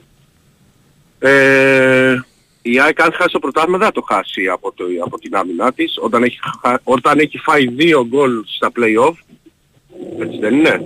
Αν δεν κάνω λάθος. Στην κανονική διάρκεια θέλει να πει. Ναι, αλλά αν χάσει το πρωτάθλημα, θεωρώ ας πούμε, αν έβαζε ένα γκολ με στη Λεωφόρο που δεν έφαγε γκολ. Ναι. Αν έβαζε ένα γκολ με τον Ολυμπιακό την προηγούμενη αγωνιστική που δεν έφαγε γκολ. Της έλειψε γκολ στα πιο βασικά παιχνίδια. Θεωρώ ότι η ΑΕΚ αν θα χάσει επειδή κάνει 15 ευκαιρίες για να βάλει ένα γκολ. Αυτή είναι η δικιά μου άποψη, έτσι ο καθένας λέει τη δικιά του. Ναι, φυσικά. Αυτή είναι η άποψη η δικιά μου γι' αυτό. Θεωρώ ότι αντικειμενικά όποιος και να το πάρει από τους δύο για μένα ταξίζει. Αν το πάρει ο Παναθηναϊκός δεν γίνεται να πεις ότι αδίκως το πήρε όταν το 95% του πρωταθλήματος είναι πρώτος και τερματίσει πρώτος. Τώρα θα πω ότι άδικα το πήρε ο Παναθηναϊκός, θα είναι ντροπή. Απ' την άλλη αν το πάρει η ΑΕΚ πάλι θα πω το ίδιο, ότι δεν είναι άδικο που το παίρνει, γιατί μείωσε τη διαφορά αυτή που ήταν πίσω. Είναι χέρι-χέρι εδώ και αρκετές αγωνιστικές. Νομίζω ότι όποιος και να το πάρει, αν γινόταν δηλαδή να το κόψει στη μέση φέτος, θα το κόβα. Ναι. Το πρωτάθλημα. Ναι. Αυτή είναι η άποψή μου. Σας ακούω, δεν ξέρω αν θα ξαναπάρω, μ' αρέσει όμως να σας ακούω, γιατί σας αντικειμενικοί. Να ξαναπάρεις ρε φίλε, γιατί οι άνθρωποι με ήρεμες τοποθετήσεις και με... Όχι, να λέμε αλήθειες ρε παιδιά. Δεν υπάρχει λόγος να τσακωνόμαστε. Υπάρχουν άλλα πιο σοβαρά... πράγματα να σχοληθούν. Εγώ το ξέρω και το λέω κάθε μέρα, αφού με ακούς το ξέρεις ότι φωνάζω. Ναι, σ' ακούω πάρα πολλά χρόνια Βαγγέλη, πάρα πολλά χρόνια. Μα, κοίτα, περιμένουμε όμως όπως λέμε και για τους οπαδούς να μην κάνουν χαζομάρες. Υπάρχουν και κάποιοι, όπως σε όλα τα επαγγέλματα και στο δικό σας, δυστυχώς, που φαγώνονται σαν τα κοκόρια. Δυστυχώς. Εμείς από πίσω ακολουθούμε. Δυστυχώς. Δεν θέλω να λέω ονόματα, καταλαβαίνόμαστε τι λέμε, έτσι. Είναι πολύ άσχημο εγώ, ας πούμε, να με πορώνει, δεν θέλω να πω όνομα, ο Βαγγέλης ας πούμε, κατάλαβες τι εννοώ. Ναι. Και να πηγαίνω από πίσω του και να ό,τι λέει αυτός να λέω κι εγώ. Όχι ρε φίλε. Ήρεμα πράγματα, συγχαρητήρια και στον Παναθηναϊκό άμα το πάρει, εννοείται και στην ΑΕΚ, την ομάδα μου. Σας εύχομαι καλή συνέχεια, να συνεχίσετε να κάνετε αυτό που κάνετε. Θεωρώ ότι είσαστε σούπερ. Αυτά παιδιά. Έγινε Φιλαράκο, σε ευχαριστώ για την υποθέτησή σου. Συνέχεια. Να είστε καλά παιδιά, για οι δυο σας, να είστε καλά. Λοιπόν, η ώρα είναι 7. Πάμε σε διαφημιστικό διάλειμμα, ακούμε μισό τραγουδάκι και ερχόμαστε δυνατά για τη δεύτερη ώρα για να είμαστε μαζί σας όπως κάθε μέρα.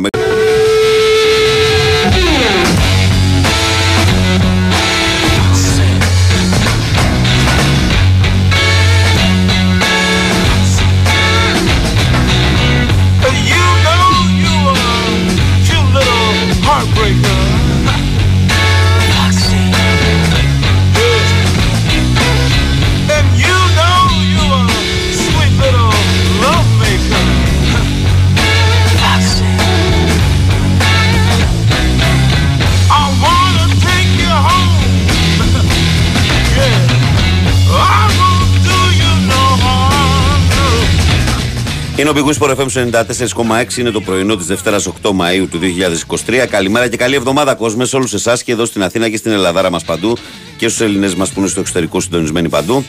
2.10.95.79.283.4 και 5 τα τηλέφωνα που καλείται μαστική χρέωση. Καλημέρα από την μπάλα φαίνεται μέρος δεύτερο μέχρι τις 8 όπως κάθε πρωί από Δευτέρα μέχρι την Παρασκευή εδώ στους 94,6. Ο Παναγιώτης Ρήλος είναι στην κονσόλα και στην παρέα μας. Βαγγέλης Νερατζιάς στο μικρόφωνο, πρωταγωνιστές εσείς. Και πριν διαβάσω μηνύματα να υπενθυμίσω ότι το αυξανόμενο κόστος ζωής ακόμη και στα έξοδα του σπιτιού είναι από τις μεγαλύτερες καθημερινές μας ανησυχίες. Χάσαμε την μπάλα για να μιλήσουμε και με όρους αθλητικούς. Ήρθε όμως η BioClima της Craft Paints να βοηθήσει. Πώς? Με τα πιστοποιημένα συστήματα εξωτερικής θερμομόνωσης ClimaGuard και ClimaRoof. Πρώτον, κρατάνε τη θερμοκρασία του σπιτιού σταθερή και παράλληλα μειώνουν την ενεργειακή κατανάλωση του κτηρίου, άρα και τις δαπάνες μας. Δεύτερον, κρατάνε έξω την υγρασία δημιουργώντας μια πιο υγιεινή ατμόσφαιρα στο σπίτι. Και τρίτον, βοηθάνε στην προστασία του περιβάλλοντος μέσω της μείωσης των εκπομπών διοξιδίου του άνθρακα έως και 50%. Και πια η ενεργειακή κλάση του κτηρίου ενισχύει την αντικειμενική του αξία, άρα πάλι κερδίζουμε με τη θερμομόνωση. Αν ακόμη είσαστε σε δίλημμα, πρέπει να ξέρετε ότι η BioClima παρέχει έμπειρη τεχνική υποστήριξη, ενώ υπερκαλύπτει τις τεχνικές οικονομικές απαιτήσεις του προγράμματος Εξοικονομώ. Θυμηθείτε λοιπόν BioClima από την Craft Paints. Καλημέρα, Βαγγέλη και πάνω. Καλή εβδομάδα. Ο Οικονομάκος πρέπει να έχει πάρει από χθες τα λάθος. Κάποια λέει, τον έκλεινα από τις 12. Τα παιδιά που έκαναν εκπομπή. Ο Βαγγέλης Ολυμπιακάκης λέει καλημέρα στην καλύτερη παρέα. Με υγεία σε όλο τον κόσμο, καλή εβδομάδα. Σήμερα θα βγει πρωταθλητής Βαγγέλη. Κρέσπο θέλω για προπονητή και πρόκριση στο σεφ. Και τα δύο που λες στο τέλος σωστά είναι. Και εμένα καλά. Κρέσπο δεν είμαι αντικειμενικός γιατί εγώ τον Ερνάν το θυμάμαι να τα παστελώνει και να πανηγυρίζει με τα χέρια ανοιχτά. Άλλη ιστορία αυτή.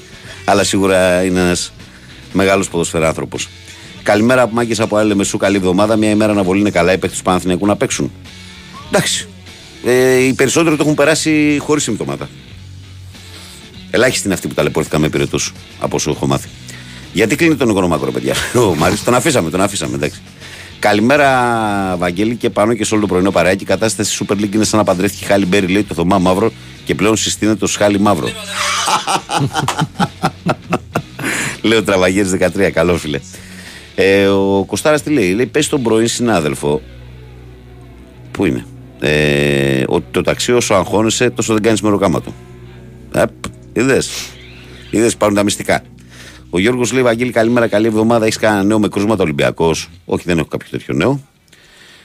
Ο Κωνσταντίνος λέει, για την ενθρόνηση, λέει, του Καρόλου δεν αναφέρθηκε ο κύριος Οικονομάκος. Αν είναι δυνατόν, καλέστε τον εσείς. Δεν τηλεφωνώ εγώ. Οπότε ας πάρει τη σειρά μου, λέει ο Κωνσταντίνος. Okay. Να και ο Γιώχανο Μπασχετικός Ολυμπιακάκιας που λέει, καλημέρα, παιδιά. Ακόμα και να πέσουν οι παλμοί και να φύγει το άγχος. Η Φενέρ δείχνει καλύτερη και φαβορεί, όχι γιατί παίζει ρομπάσκετ, αντίθετα παίζει καταστροφικό για τον αντίπαλο. Όλα ανοιχτά για την Τρίτη που θα είναι αίμα και αμός. Ο Ολυμπιακός πρέπει να κάνει τα βασικά που κάνει όλη τη χρονιά για να πάρει ένα μάτς με τη βοήθεια και του κόσμου. Περιμένουμε σαν τρελή για ένα εισιτήριο, αν και δύσκολα, αλλά ακόμη και να μην βρούμε, θα είμαστε απ' έξω, λέει ο Γιώχαν. Ο Βαγγελάρας, ο φιλαράκι μου, λέει περαστικά στο Στελάρα, λέει, που συμπαραστέκεται στην ομάδα και κόλλησε και αυτός. Καλημέρα, Βάγκο. Σοβαρά. Τον έχω χάσει τώρα 2-3 μέρες. Βαγγέλη, πληροφοριακά, λέει, 24 Μαΐου στο Γάσι Πι στη Λευκοσία θα διεξαχθεί ο τελικός κυπέλου Κύπρου. Δημοσιογράφος είσαι, πολύ εύκολα μπορείς να το διασταυρώσεις. Οπότε οι της ΕΠΟ πάλι μπαρούφες λένε. Τελικός κυπέλου Κύπρου 24 Μαΐου. Και άρα πώς μπορεί να γίνει πρωί ο δικός τους, απόγευμα δικός μας. Σε αλλαγή να κάνω ίσως... και λίγο πλάκα. Όχι, το Γάσι Πι είναι. Καλημέρα, Βαγγέλη, και πάνω. Είμαι χαρούμενος που ο Πας των τόσων προβλημάτων τα κατάφερε. Μάλιστα, αν κερδίσει και το Λεβαδιακό, θα τερματίσουμε και με σερήν εικόν. Φιλιά, λέω Πας. Λέω, εγώ το είπα από την προηγούμενη εβδομάδα ότι όταν προκύψουν αποτελέσματα, ότι το σωστό και δίκαιο ήταν αυτοί οι τρεις τελευταίοι να παλέψουν. Διότι ούτε ο Πας, ούτε ο Πανετολικός, ούτε ο Όφι, ούτε ο Αστέρας ήταν ομάδες για να πέσουν. Οι τρεις τελευταίες ήταν που ήταν όλο τον χρόνο εκεί. Αυτές σωστά κονταροκτυπιούνται. Η μία ήδη έχει αποβιβαστεί ο Λεβαδιακός και τώρα περιμένουμε να δούμε ποιος εκ των Ιωνικού Λαμίας θα σωθεί. Λοιπόν, επειδή έχω ένα κόλλημα λίγο με το Facebook να μου ανοίξει τα μηνύματα, πάμε στον κόσμο. 2-10-95-79-283-4 και 5. Και αλλιώς τα περισσότερα τα έχω διαβάσει. Παρακαλώ, καλημέρα. Παρακαλώ, καλημέρα. Καλημέρα. Καλημέρα, καλή εβδομάδα. Γεια σου, Λεωνίδα, καλή εβδομάδα. Καλώς σας βρήκα. Να κάνω μία πρόταση. Παρακαλώ. Για να φύγουν όλες οι σκιές. Έτσι, από αυτό που ακούγεται το για μένα παραμύθι, αλλά νομίζω ότι το πιο καθαρό μπορείς να αποδείξεις το παραμύθι? Όχι. Την τοποθέτησή μου την άκουσα στην αρχή της εκπομπής. Ναι, βρε, όχι το όλο παραμύθι ότι και καλά είναι μαϊμού τα κρούσματα. Όχι, εγώ υπέρνε του τέτοιου. Όχι, το πάμε να παραμύθι. Για πες για να καταλάβω τι λες, ναι, έλα πάμε. Ναι, αυτό. Να φωνάξουν οι ίδια οι διοικήσεις του Παφλακού και των άλλων ομάδων να περάσουν και ένα αντιτόπικο ρόλο, να δούμε κιόλας. Μπαίνοντας σε αντιτοπικό τρόπο, κατευθείαν πέρασε για κορονοϊό. Γιατί πιθανόν κάποιοι οι οποίοι έχουν κάποια συμπτώματα παίρνουν κάποιες αντιβιώσεις. Οπότε αμέσως μάλλον θα περάσουν και αντιτοπικό και κορονοϊό. Οπότε λύγει το θέμα. Δηλαδή τόσο απλό. Και δεν μπορεί κανείς να έχει σκιά. Κατάλαβες σου λέω. Δηλαδή τι το πιο καθαρό.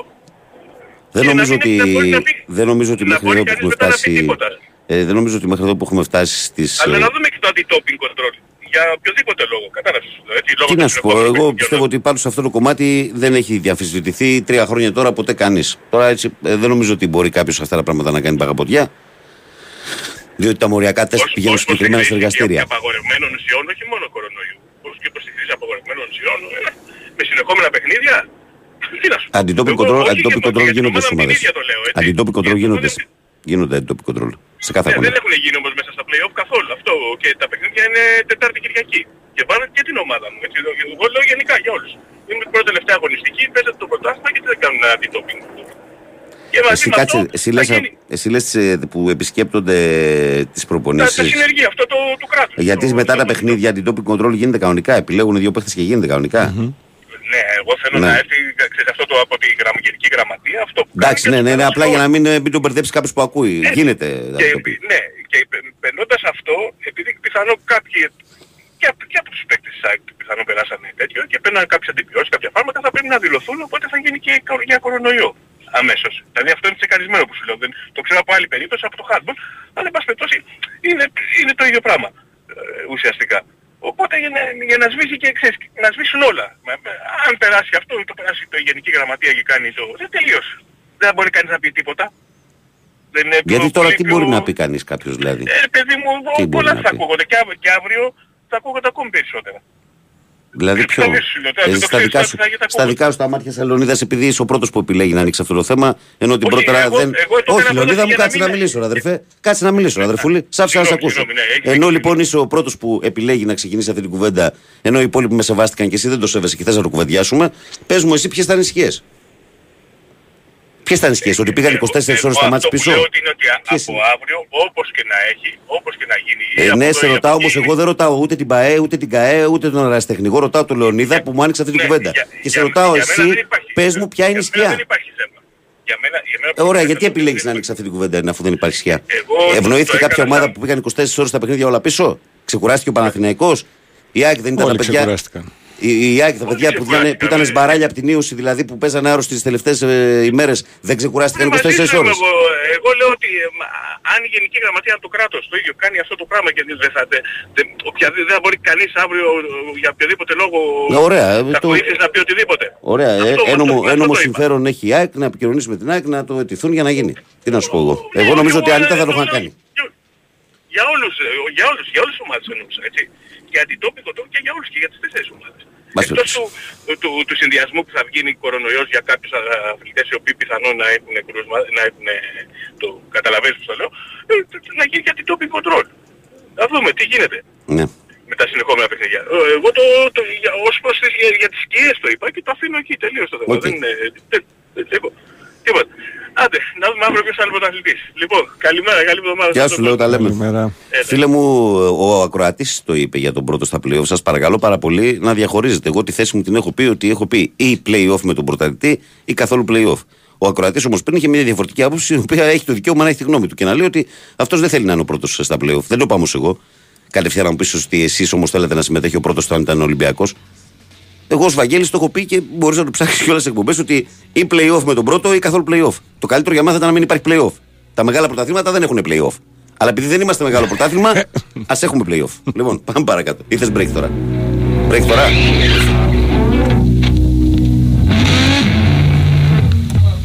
Η Winsport FM 94,6.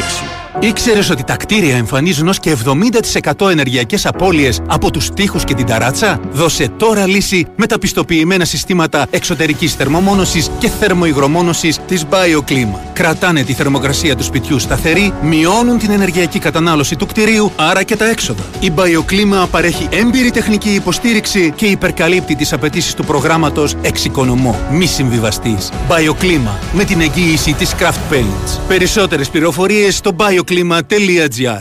Η Winsport FM 94,6.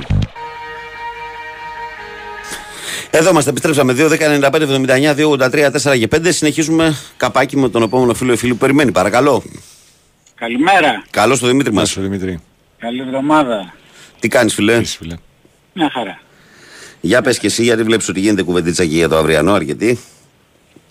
Τι, το αυριανό είναι, πώς το λένε, με το μαχαίρι στα δόντια. Για μένα πρέπει να χρησιμοποιηθούν όλοι οι παίχτες, πρέπει να ξοδέψεις φάουλ, πρέπει να πάρεις το ρίσκο αυτό. Ναι, να ανοίξεις λίγο το rotation. Πρέπει να γίνει τραμπούκισμα. Ναι.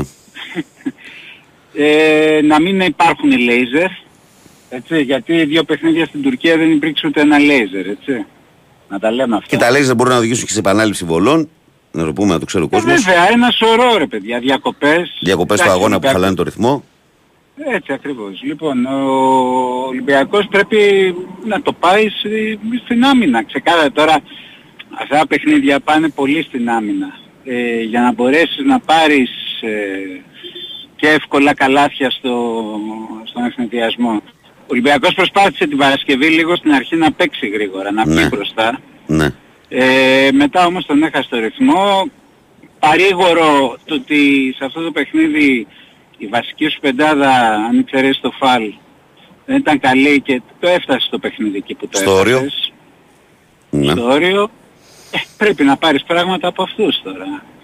Πρέπει να πάρεις. Δηλαδή και σε εισαγωγικά δεν κατηγορώ τόσο τον Σλούκα, γιατί μετά από το καλάθι που έβαλε στο πρώτο παιχνίδι εκεί πέρα, αδειάζει λίγο ο παίχτης.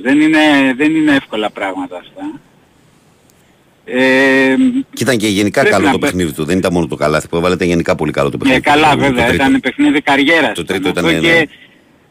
πρέπει να προκριθεί ο Ολυμπιακός για να μείνει αυτό στη μνήμη μας, ας πούμε, ξέρεις. Γιατί αν δεν προκριθείς, θα το ψιλοξεχάσεις. Όλα θα ξεχαστούν αν δεν προκριθείς, τι θα γίνει. Έτσι, όλα θα ξεχαστούν. Θέλει τον κόσμο κοντά. Αθλητισμός είναι, παιδιά, μπορεί και να χαθεί, να χαθεί και να μην περάσει. Εντάξει, μέσα στο παιχνίδι είναι όλα. Μέσα στο παιχνίδι είναι όλα. Μακάρι να βγάλουμε δύναμη, να το πάρουμε το παιχνίδι από την άμυνα και έτσι και τώρα για να το κλείσω σκέφτομαι τη μεγάλη στεναχώρια που θα είχε ο Μακίσικ όταν γύρισε προχθές στο σπίτι, ας πούμε, που του είπε σαν τα από... Ναι. Ο Μπαρτζόκας. Μεγάλη στεναχώρια. Μεγάλη στεναχώρια. Στην προπόνηση τα ακούνε 50 φορές αυτά. Έλα μου. Εγώ τα αστεία της υπόθεσης σχολίασα, καταλαβαίνεις πως δεν το πάει για να δείξω κάτι άλλο, το αστείο της υπόθεσης ήθελα. Αν περάσεις από διαδικασία ομάδας που έχει τύχει να περάσεις σε όποιο επίπεδο και να είναι, αυτά είναι της πλάκας. Φίλε, τη μία φάση βρίζεσαι, την άλλη αγκαλιάζεσαι. Άστο τώρα, όποιος έχει καθλισμό και σαραστηγμό. Δηλαδή νομίζει κανένας ότι ο Μπράντοβιτς δεν τα έχει χώσει το διαμαντήρι. Τι λες τώρα, πιο πολύ από όλους. Βλέπω τον Ομπράντοβιτς να πώς μιλάει σε αυτόν που... Και ο Ομπράντοβιτς είναι χαρακτηριστικό παράδειγμα. Δηλαδή ο Ομπράντοβιτς ταχώνει σε αυτούς που πιστεύει. Ναι, δηλαδή, όχι σε αυτούς που δεν πιστεύει. Δηλαδή δείτε αυτό τον Ισραηλινό, το Μάταρ νομίζω. Ναι, τι εξέλιξη έχει αυτό το παιδί ρε φίλε. Ο Μάταρ αυτό. Τι εξέλιξη έχει αυτό το παιδί. Έτσι. Ναι, τώρα μιλάμε τι έχει ακούσει αυτό το κακόμερα. Αλλά έχει γίνει παίχτης. Αυτά. Μάλιστα. Έγινε μια καλημέρα. Να είσαι καλά, καλή εβδομάδα. Παρακαλώ. Κάτσε γιατί μου πέσανε δύο τελευταία. Παρακαλώ. Καλημέρα. Παρακαλώ. Καλημέρα. Καλώς το να. Γεια σου Σταύρο, γεια σου Πάνο. Ποιον θες? Όχι το Σταύρο, Βαγγέλη. Ποιον Σταύρο θες? Συγγνώμη. Άμα θες Σταύρο πάνω να το φωνάξω. Εντάξει ρε Βαγγέλη, εντάξει ρε Βαγγέλη. Έλα μη σε πειράξω δηλαδή, εγώ τα κάνω να σαρτά, με γλεντάτε 3 μέρες. Μη μου παρεξηγέσαι.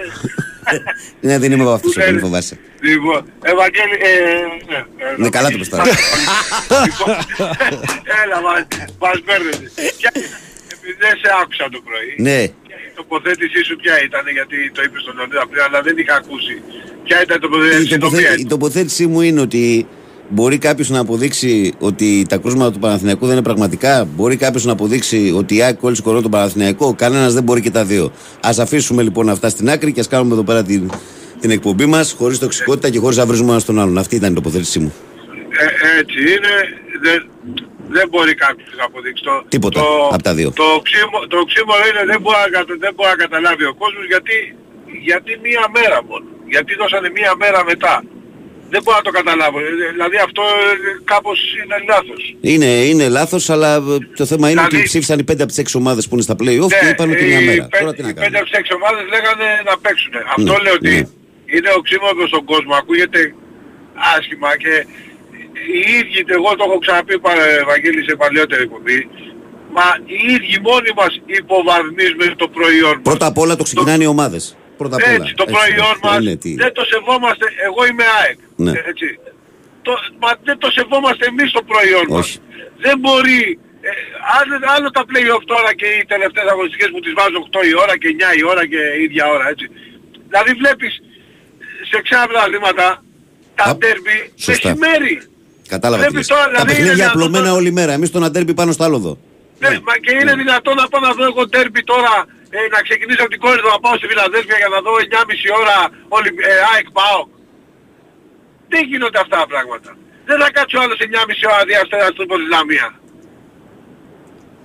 Αυτά αφού υποβαθμίζουμε μόνοι μας το προϊόν και οι ίδιες οι ομάδες.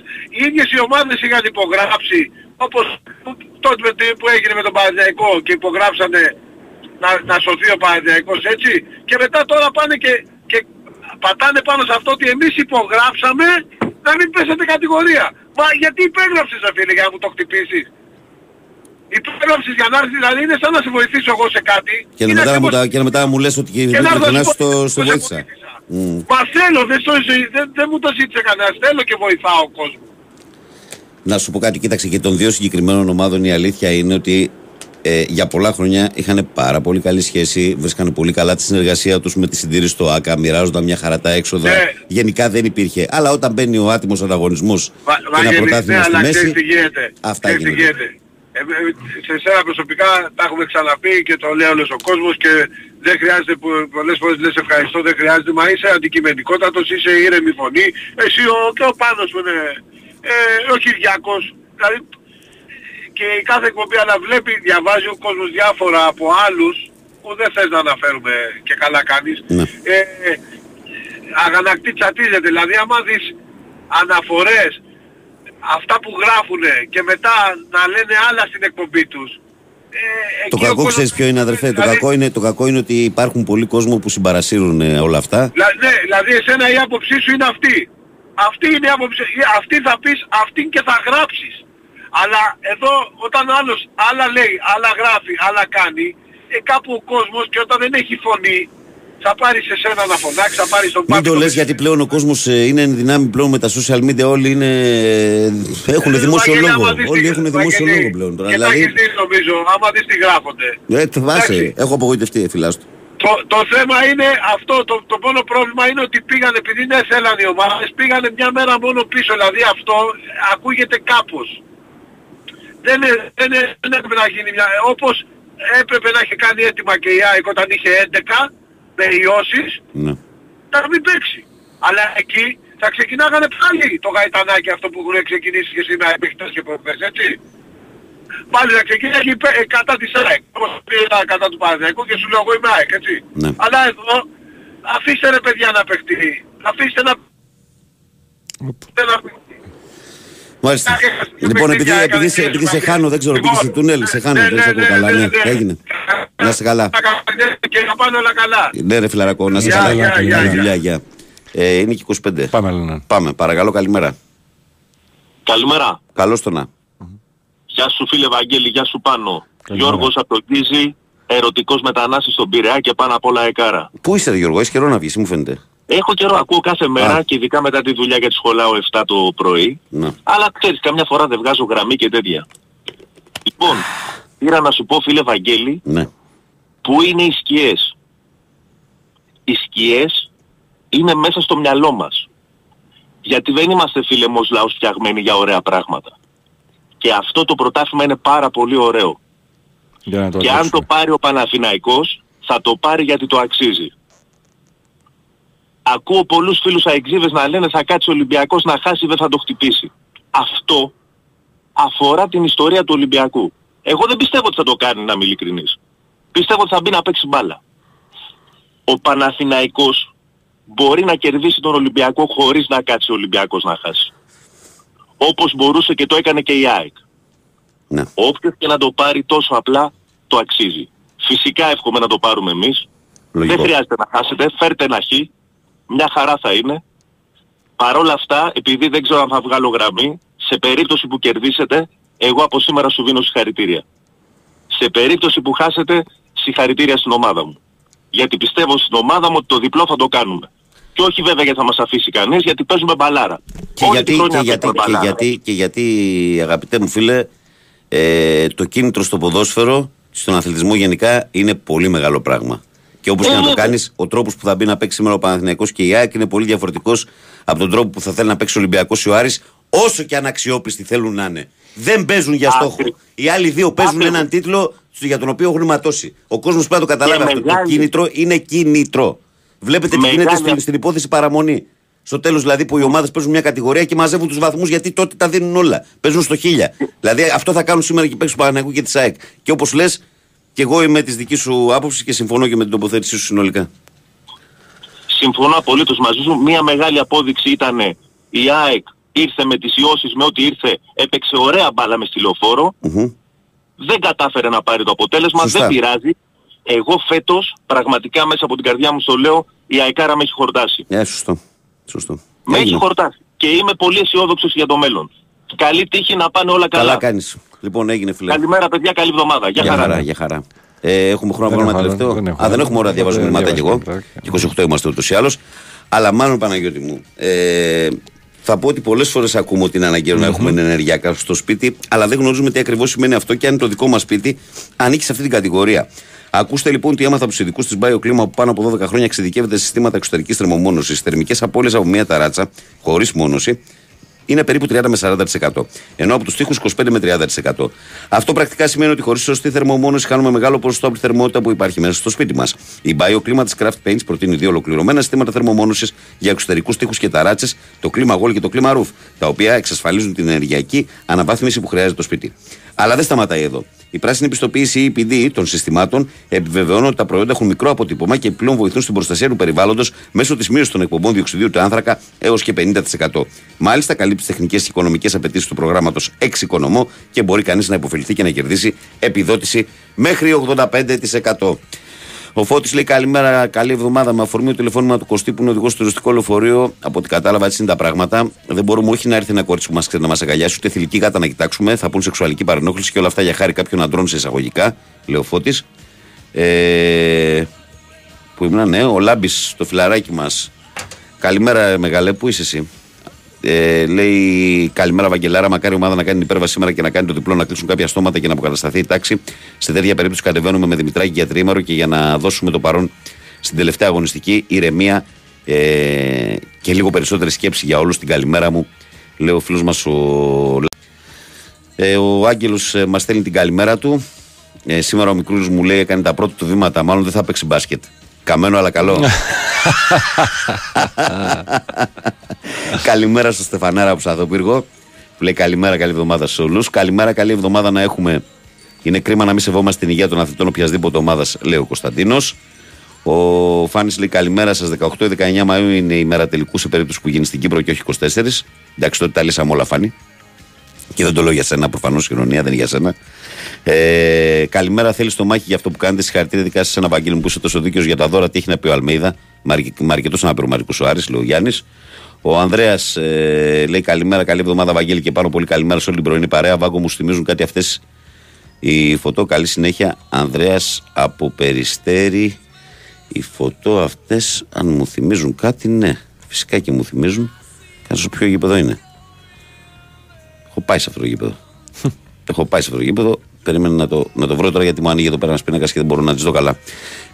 Καλημέρα, καλή εβδομάδα. Όντως, λέει: έχω COVID από το Σάββατο, πυρετό και πόνους στα κόκαλα. Πάμε ρε πανάθα διπλό απόψε, λέει ο Στελάρας. Άρα ο Βαγγέλης δεν πούλησε σώτα.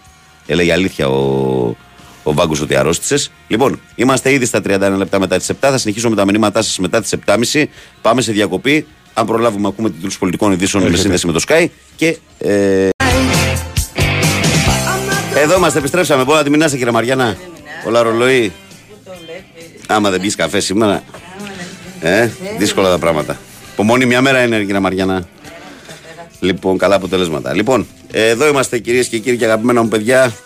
Η καλή μέρα από την μπάλα φαίνεται. Big Win Sport FM 94,6. Καλή εβδομάδα στο πρωινό της Δευτέρας, 8 του Μάη του 2023. Τελευταίο ημίρο στο οποίο επικοινωνούμε μόνο μέσω μηνυμάτων, δηλαδή είτε από το site του σταθμού Sport FM κατηγορία ραδιόφωνο live, είτε από το live24, είτε από τη σελίδα της εκπομπής στο Facebook. Καλημέρα από την μπάλα φαίνεται. Λοιπόν, ο Σάκης λέει: καλημέρα, Βαγγέλη, πάνω την αγάπη μου από Μόναχο. Ο Δημήτρης λέει: Βαγγέλη, καλημέρα. Επειδή τώρα, λέει, συντονίστηκα, υφίσταται οι φήμες ότι στον Ολυμπιακό έχεις κάνει κρούσματα COVID. Δεν μπορώ να σου επιβεβαιώσω κάτι τέτοιο. Ο Αλέξανδρος λέει: καλημέρα, Βαγγέλη, και πάνω καλή εβδομάδα. Καλή εκπομπή, Αλέξανδρος Κυψέλη, πρώην Καλυθέα, εκ Μαρσέη και Λιφορνό. Ο Κοσμάς τον Τούκη μας στέλνει την καθιερωμένη πρωινή φωτογραφία και λέει: καλημέρα στην όμορφη παρέα, να έχετε μια ευλογημένη μέρα. Μονάκι και ο Νικός μέχρι τέλους αντιβίωσης, λέει. Ο Δημητρός λέει: καλημέρα, Βαγγέλη, και πάνω καλή εβδομάδα. Ο φίλος μας εδώ λέει: καλημέρα, Βαγγέλη. Ό,τι και να γίνει στο αυριανό παιχνίδι, Ολυμπιακός Παναθηναϊκός, το απόψινό εννοείς, οφείλουμε όλοι οι Παναθηναϊκοί να πάμε όχι μόνο στο καράβελ πριν το παιχνίδι, αλλά και μετά και όπου πάει η αποστολή.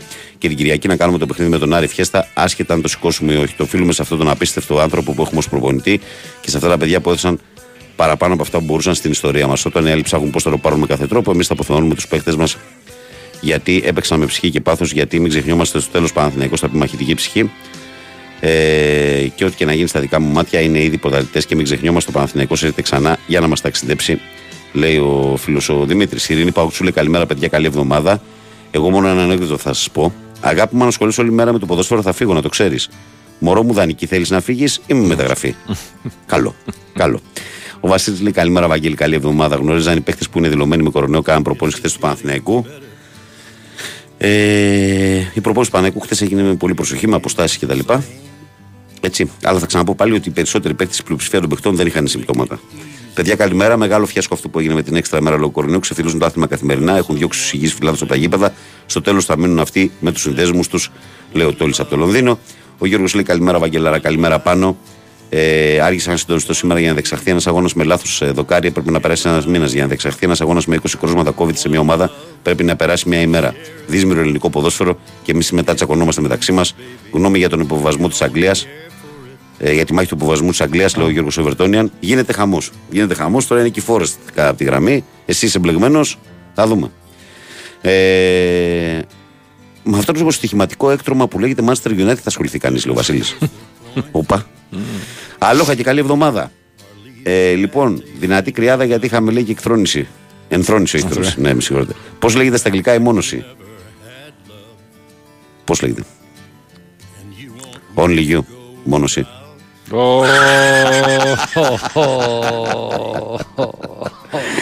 Ο Ηλίας λέει καλημέρα, καλή εβδομάδα, παιδες. Ηλία σε θέλει από το εξωτικό 608. Βάγκο λέει: εγώ είπα 24 Μαΐου θα διεξαχθεί ο τελικός Κύπρου. Τώρα είναι που βρήκε άλλη ημερομηνία. Οκ, καλή τύχη απόψε στην Πανάθα. Εντάξει, αγόρι μου, δεν έγινε τίποτα. Ο Δημήτρης λέει: καλημέρα, Βαγγέλη, τι λέει το ρεπορτάζ? Θα κατεβάσουμε καλή 11. Δεν υπάρχουν παίκτες να παίξουν από την πρώτη γραμμή. Ναι. Μην ανησυχεί αυτό. Το θέμα είναι η κατάστασή του. Καλημέρα, Βαγγέλη από Ρέκεσμπουργκ, λέει ο Ηλίας Μπασδράιβερ, ο Πεχτάρας. Καλημέρα από Κιτρινό Μαύρο Λαμία. 40 χρόνια δίπλα στην Αικάρα. Αφήστε όλοι οι ίδρυγες και τις θεωρίες συνωμοσίας. Συγχαρητήρια στην πρωταθλήτρια ομάδα σήμερα. Μάλιστα. Λοιπόν, αυτά. Πάμε να πούμε πρωτοσέλιδα. Ό,τι πεις. Πάμε να τα ρίξουμε τώρα, να περάσουμε.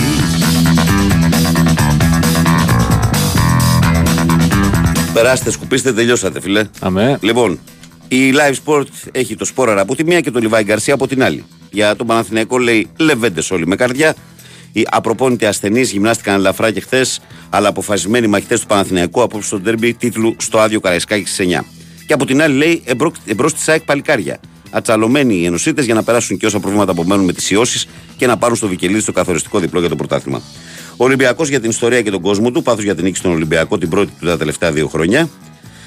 Εκτός ο Λουίς Πάλμα, αποστολή ο Φαμπιάνο στον Άρη. Στην Αθήνα ο Αταμάνου ο Τούρκος coach ήρθε το Σαββατοκύριακο και συζήτησε με τον Δημήτρη Γιαννακόπουλο. Αλχημίες για το διπλό στον ΠΑΟΚ κόντρα στο Βόλο. Και τεράστια χαρά και ανταμοιβή ο Γιάννης Καλμαζίδης στη live για τον πράσινο τίτλο στο Βόλο γυναικών και την επόμενη μέρα του Τριφυλιού. Και αυτό είναι το πρωτοσέλιδο της εφημερίδας Live. Και από τη Live εμείς πάμε στη Sport Day που λέει δίχως αύριο. Ζήτημα τιμής και ζωής. Ο Παναθηναϊκός παίζει κορώνα. Γράμματα το τίτλο στο άδειο Καραϊσκάκη κόντρα στον Ολυμπιακό που δεν χαρίζεται. Η ΑΕΚ με το αυτή στο φάληρο πάει για διπλό επί του Άρη και περιμένει να κλέψει τον τίτλο στο φινάλε. Ο Γόκαπ, ένα από τα κλειδιά. Η απόδοση του 30χρονου playmaker στον αυριανό τελικό με τη Φενέρμπαχτσε θα είναι κομβική για την πρόκληση του Ολυμπιακού. Συναγερμός με Παπα-Νικολάου που δεν προπονήθηκε λόγω ίωσης. Ολυμπιακός μέσα ο Κανός, Παναθηναϊκός η πιο μεγάλη μάχη του. ΑΕΚ έτοιμος ο Ρότα. Και αυτό ήταν το πρωτοσέλιδο της εφημερίδας Sport Day. Και εμείς από τη Sport Day προχωράμε και πηγαίνουμε στο πρωτοσέλιδο του Φωτός. Που λέει σε αναμένα κάρβουνα. Στο Ρέντι, ναι, μεν έχουν προετοιμαστεί για να μην επιτρέψουν στον Παναθηναϊκό να κάνει φιέστα στο Καραϊσκάκι. Όμως ανησυχούμε με τα πολλά κρούσματα του τριφυλιού και τον κίνδυνο διασποράς. Έως και χθες το βράδυ δεν γίνονταν κουβέντα για νέα αναβολή. Τους πήρε όλους την αποστολή ο Ανικό. Τελευταία στιγμή απόφαση για την ενδεκάδα. Βραδιά τίτλου, η Κυριακάτικη φιέστα σε λεωφόρο η Νέα Φιλαδέλφια κρίνεται απόψε. Μπάσκετ Ολυμπιακού, αγωνία για τον αρχηγό. Με ίωση ο Κώστας Παπα-Νικολάου έμεινε εκτός προπόνησης, αλλά υπάρχει αισιοδοξία ότι θα προλάβει το αυριανό μας με τη Φενέρ.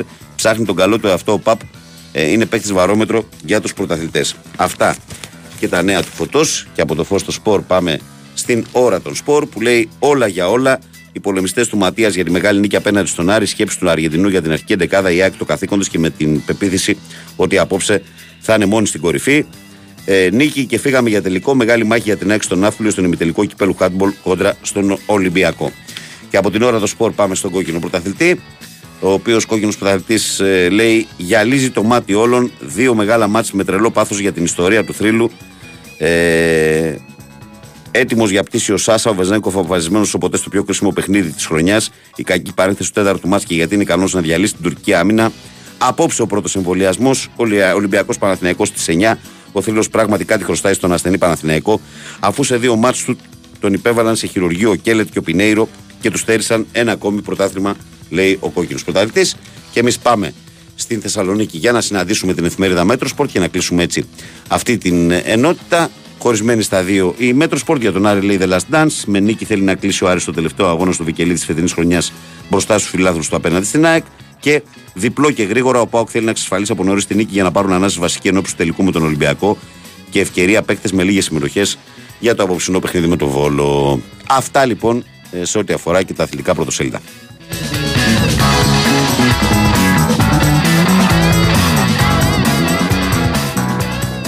Η Winsport FM 94,6. Ήξερες ότι τα κτίρια εμφανίζουν ως και 70% ενεργειακές απώλειες από τους τοίχους και την ταράτσα? Δώσε τώρα λύση με τα πιστοποιημένα συστήματα εξωτερικής θερμομόνωσης και θερμοϊγρομόνωσης ClimaGuard και ClimaRoof της BioClima. Κρατάνε τη θερμοκρασία του σπιτιού σταθερή, μειώνουν την ενεργειακή κατανάλωση του κτιρίου, άρα και τα έξοδα, ενώ παράλληλα αναβαθμίζουν την πρόσωψη του σπιτιού. Η BioClima με πάνω από 12 χρόνια εμπειρία παρέχει έμπειρη τεχνική υποστήριξη και υπερκαλύπτει τις απαιτήσεις του προγράμματος Εξοικονομώ. Μη συμβιβαστείς. BioClima με την εγγύηση της Craft Paints. Περισσότερες πληροφορίες στο bioclima.gr. Η Winsport FM 94,6.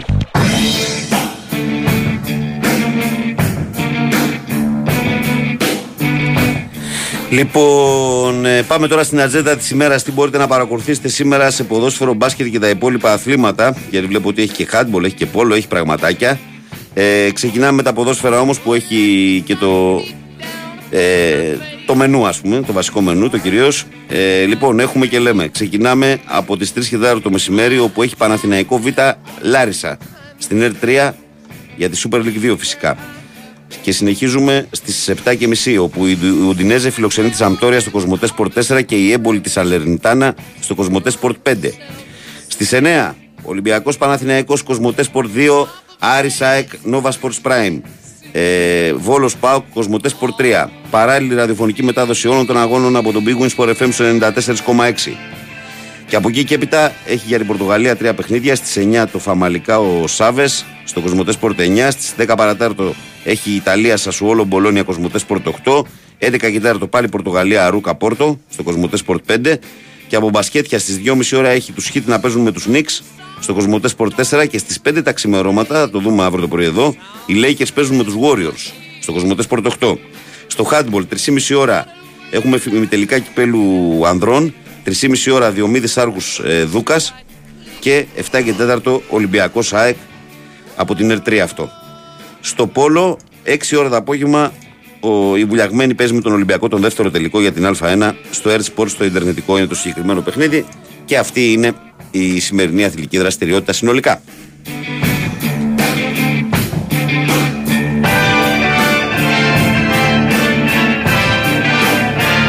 Εμείς να πούμε και λίγο και πάλι σε διαφημιστικό περιβάλλον και να σας πω ότι το αυξανόμενο κόστος ζωής ακόμα και στα έξοδα του σπιτιού είναι από τις μεγαλύτερες καθημερινές μας ανησυχίες. Χάσαμε την μπάλα για να μιλήσουμε και με όρους αθλητικούς. Ήρθε όμως η BioClima της Craft Paints να βοηθήσει. Πώς? Με τα πιστοποιημένα συστήματα εξωτερικής θερμομόνωσης ClimaGuard και ClimaRoof.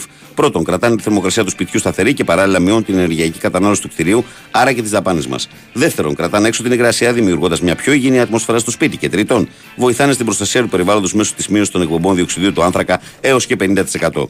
Και η ενεργειακή κλάση του κτηρίου ενισχύει την αντικειμενική του αξία, άρα πάλι κερδίζουμε με τη θερμομόνωση. Αν ακόμα είστε σε δίλημμα, πρέπει να ξέρετε ότι η BioClima παρέχει έμπειρη τεχνική υποστήριξη, ενώ υπερκαλύπτει τις τεχνικές οικονομικές απαιτήσεις του προγράμματος Εξοικονομώ. Θυμηθείτε λοιπόν BioClima από την Craft Paints.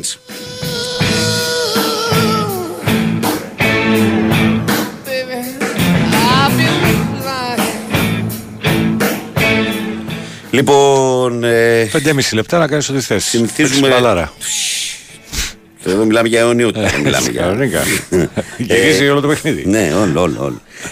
Να πω ότι συνήθως λέγαμε τις δεκάδες πριν από τα παιχνίδια. Τώρα σήμερα δεν μπορώ να σας πω δεκάδα Παναθηναϊκού, διότι δεν υπάρχει ούτε ως προσχέδιο στις εφημερίδες. Εντάξει. Λίγο πολύ κάποια πράγματα γνωρίζουμε, αλλά μέχρι εκεί. Για τον Ολυμπιακό. Κέντρο σας, λογικά. Το κέντρο μας λογικά, ότι θα είναι πλήρες, και στην άμυνα ότι δεν θα υπάρχουν πολλές απουσίες πλην του Μπάρτ που είναι τιμωρημένος. Μπροστά θα δούμε. Για τον Ολυμπιακό, εδώ μια εκτίμηση που έχω από τη live sport που έχω μπροστά μου λέει Τζολάκη, Ρέαπτσουκ, Ροντινέη, Παπασταθόπουλο, Ντόι, Εμβιλά, Κουάνξ, Σαμασέκου, Φορτούνι, Μπακαμπού, Μπιέλ. Αυτή είναι η δεκάδα του Χρυσιφυλάδελφιας. Νομίζω ναι. Εγώ έχω την αίσθηση ότι ενόψει και πάω θα κάνει κανένα δύο αλλαγές στην δεκάδα Ολυμπιακός. Για να δούμε ποιος θα επιβεβαιωθεί. Στο παιχνίδι του Άρη με την ΑΕΚ. 4-3-3 δείχνει για τον Άρη με τον Κουέστα στην εστία, τον Μαζικού και τον Μπακατά στα άκρα, Ενκουλού και Πίρσμα στον άξονα της άμυνας, στα στόπερ. Ρουπ του Κουρέ, Νταρίντα στο κέντρο, η Τούρμπε, Ματέο Γκαρσία και Γκρέι η επιθετική τριάδα. Στον αντίποδα η ΑΕΚ με 4-1-3-2, τον Αθανασιάδη τέρμα, Χατζησαφή, Ρώτα, Βίντα Μουκουντή στη γραμμή της άμυνας με το Σιμάνσκι μπροστά του στο Σκόφτη, τριάδα Γιόνσον, Άμραμπατ, Πινέδα και επιθετικό δίδυμο Τσούμπερ και Γκαρσία είναι το πιθανότερο σχήμα που θα παραταχθεί η ομάδα της ΑΕΚ απέναντι στον Άρη στη Θεσσαλονίκη. Η ΑΕΚ προσπαθεί, θα το καταφέρει, πάει για επέκτα συμβολό και με τον Χατζησαφή που ομολογουμένως έχει κάνει μια πολύ καλή χρονιά. Δεν μπορώ να σε βοηθήσω, φίλε, που με ρωτάς για τον μπασκετικό Παναθηναϊκό τι είπε ο Αταμάν με τον Γιαννακόπουλο. Άμα το ξέρα θα σου το έλεγα. Φαντάζομαι ότι λίγοι ελάχιστοι ξέρουν πέρα από αυτούς που ήταν στη συνάντηση, δηλαδή ο πρόεδρος του Παναθηναϊκού, ο Δημήτρης Γιαννακόπουλος, ο Εργίν Αταμάν, ο Σάνι Μπετσίροβιτς που είναι ο νέος τεχνικός διευθυντής και ο Δημήτρης ο Κοντός που είναι και ο υπεύθυνος επικοινωνίας της ομάδας. Ο Νίκος λέει πολύ καλημέρα, μια ερώτηση, εφόσον είναι άλλαξε το αφημί θα πάρει το δεύτερο πρώτα. Έλα ρε Νίκο τώρα. Όχι τέτοια πράγματα. Παναγιώτης λέει Βάγκο και πάνω καλημέρα. Βάγκο λέει τι θα κάνω σήμερα. Πρέπει να κάνω κι εγώ λέει καμία προθέρμανση στην καρδιά για το μάτς σήμερα. Να το αντέξω. Λέω πάνω από Στουτγκάρδη. Ψυχραιμία. Ψυχραιμία. Συνιστώ σε όλους. Καλημέρα σε όλους. Μόνο ΑΕΚ στέλνει όπως κάθε πρωί ο φίλος μας ο Τάκης. Καλημέρα αγαπητοί από τις Ηλιόλους 4. Πάλι με πρωινό μπασκετάκι λέει πριν τη δουλειά ο Κώστας. Μπράβο ρε Λεβεντή. Μπράβο. Και καλημέρα στις Ηλιόλους 4. Μια από τις όμορφες πόλεις της Ελλάδας και δεν το λέω έτσι για να το πω. Είναι ωραία δομημένη η πόλη των Σερών. Είναι πολύ ωραία δομημένη. Το μόνο που της έπινε μια θάλασσα. Αν είχε και αυτό θα ήταν σούπερ. Χτες είχαμε κάποια έτσι άσχημα περιστατικά εκτός των αθλητικών. Είχαμε για παράδειγμα στο καράβι στη Σκύρο, νομίζω έπεσε ένας άνθρωπος, τον αναζητούσαν, δεν ξέρω τι έχει γίνει, πολύ δύσκολο γιατί στραμποφόρο μέσα στη νύχτα. Δεν έχουν εξακριβωθεί τα αίτια πώς έπεσε, αν δηλαδή ο ίδιος αυτοκτόνησε ή αν συνέβη κάτι άλλο. Και επίσης ένα το οποίο εμένα με φοβίζει πάντα όταν ταξιδεύω, γιατί έχω δει και στο εξωτερικό πολλά πράγματα, πήρε φωτιά ένα φορτηγό μέσα στο μεγάλο τούνελ μεταξύ Αγίου Κωνσταντίνου και Καμένα Βούρλα, που είναι 2 χιλιόμετρα και. Αυτό είναι πάρα πολύ επικίνδυνο, ξέρεις, να συμβεί οτιδήποτε μέσα στο τούνελ.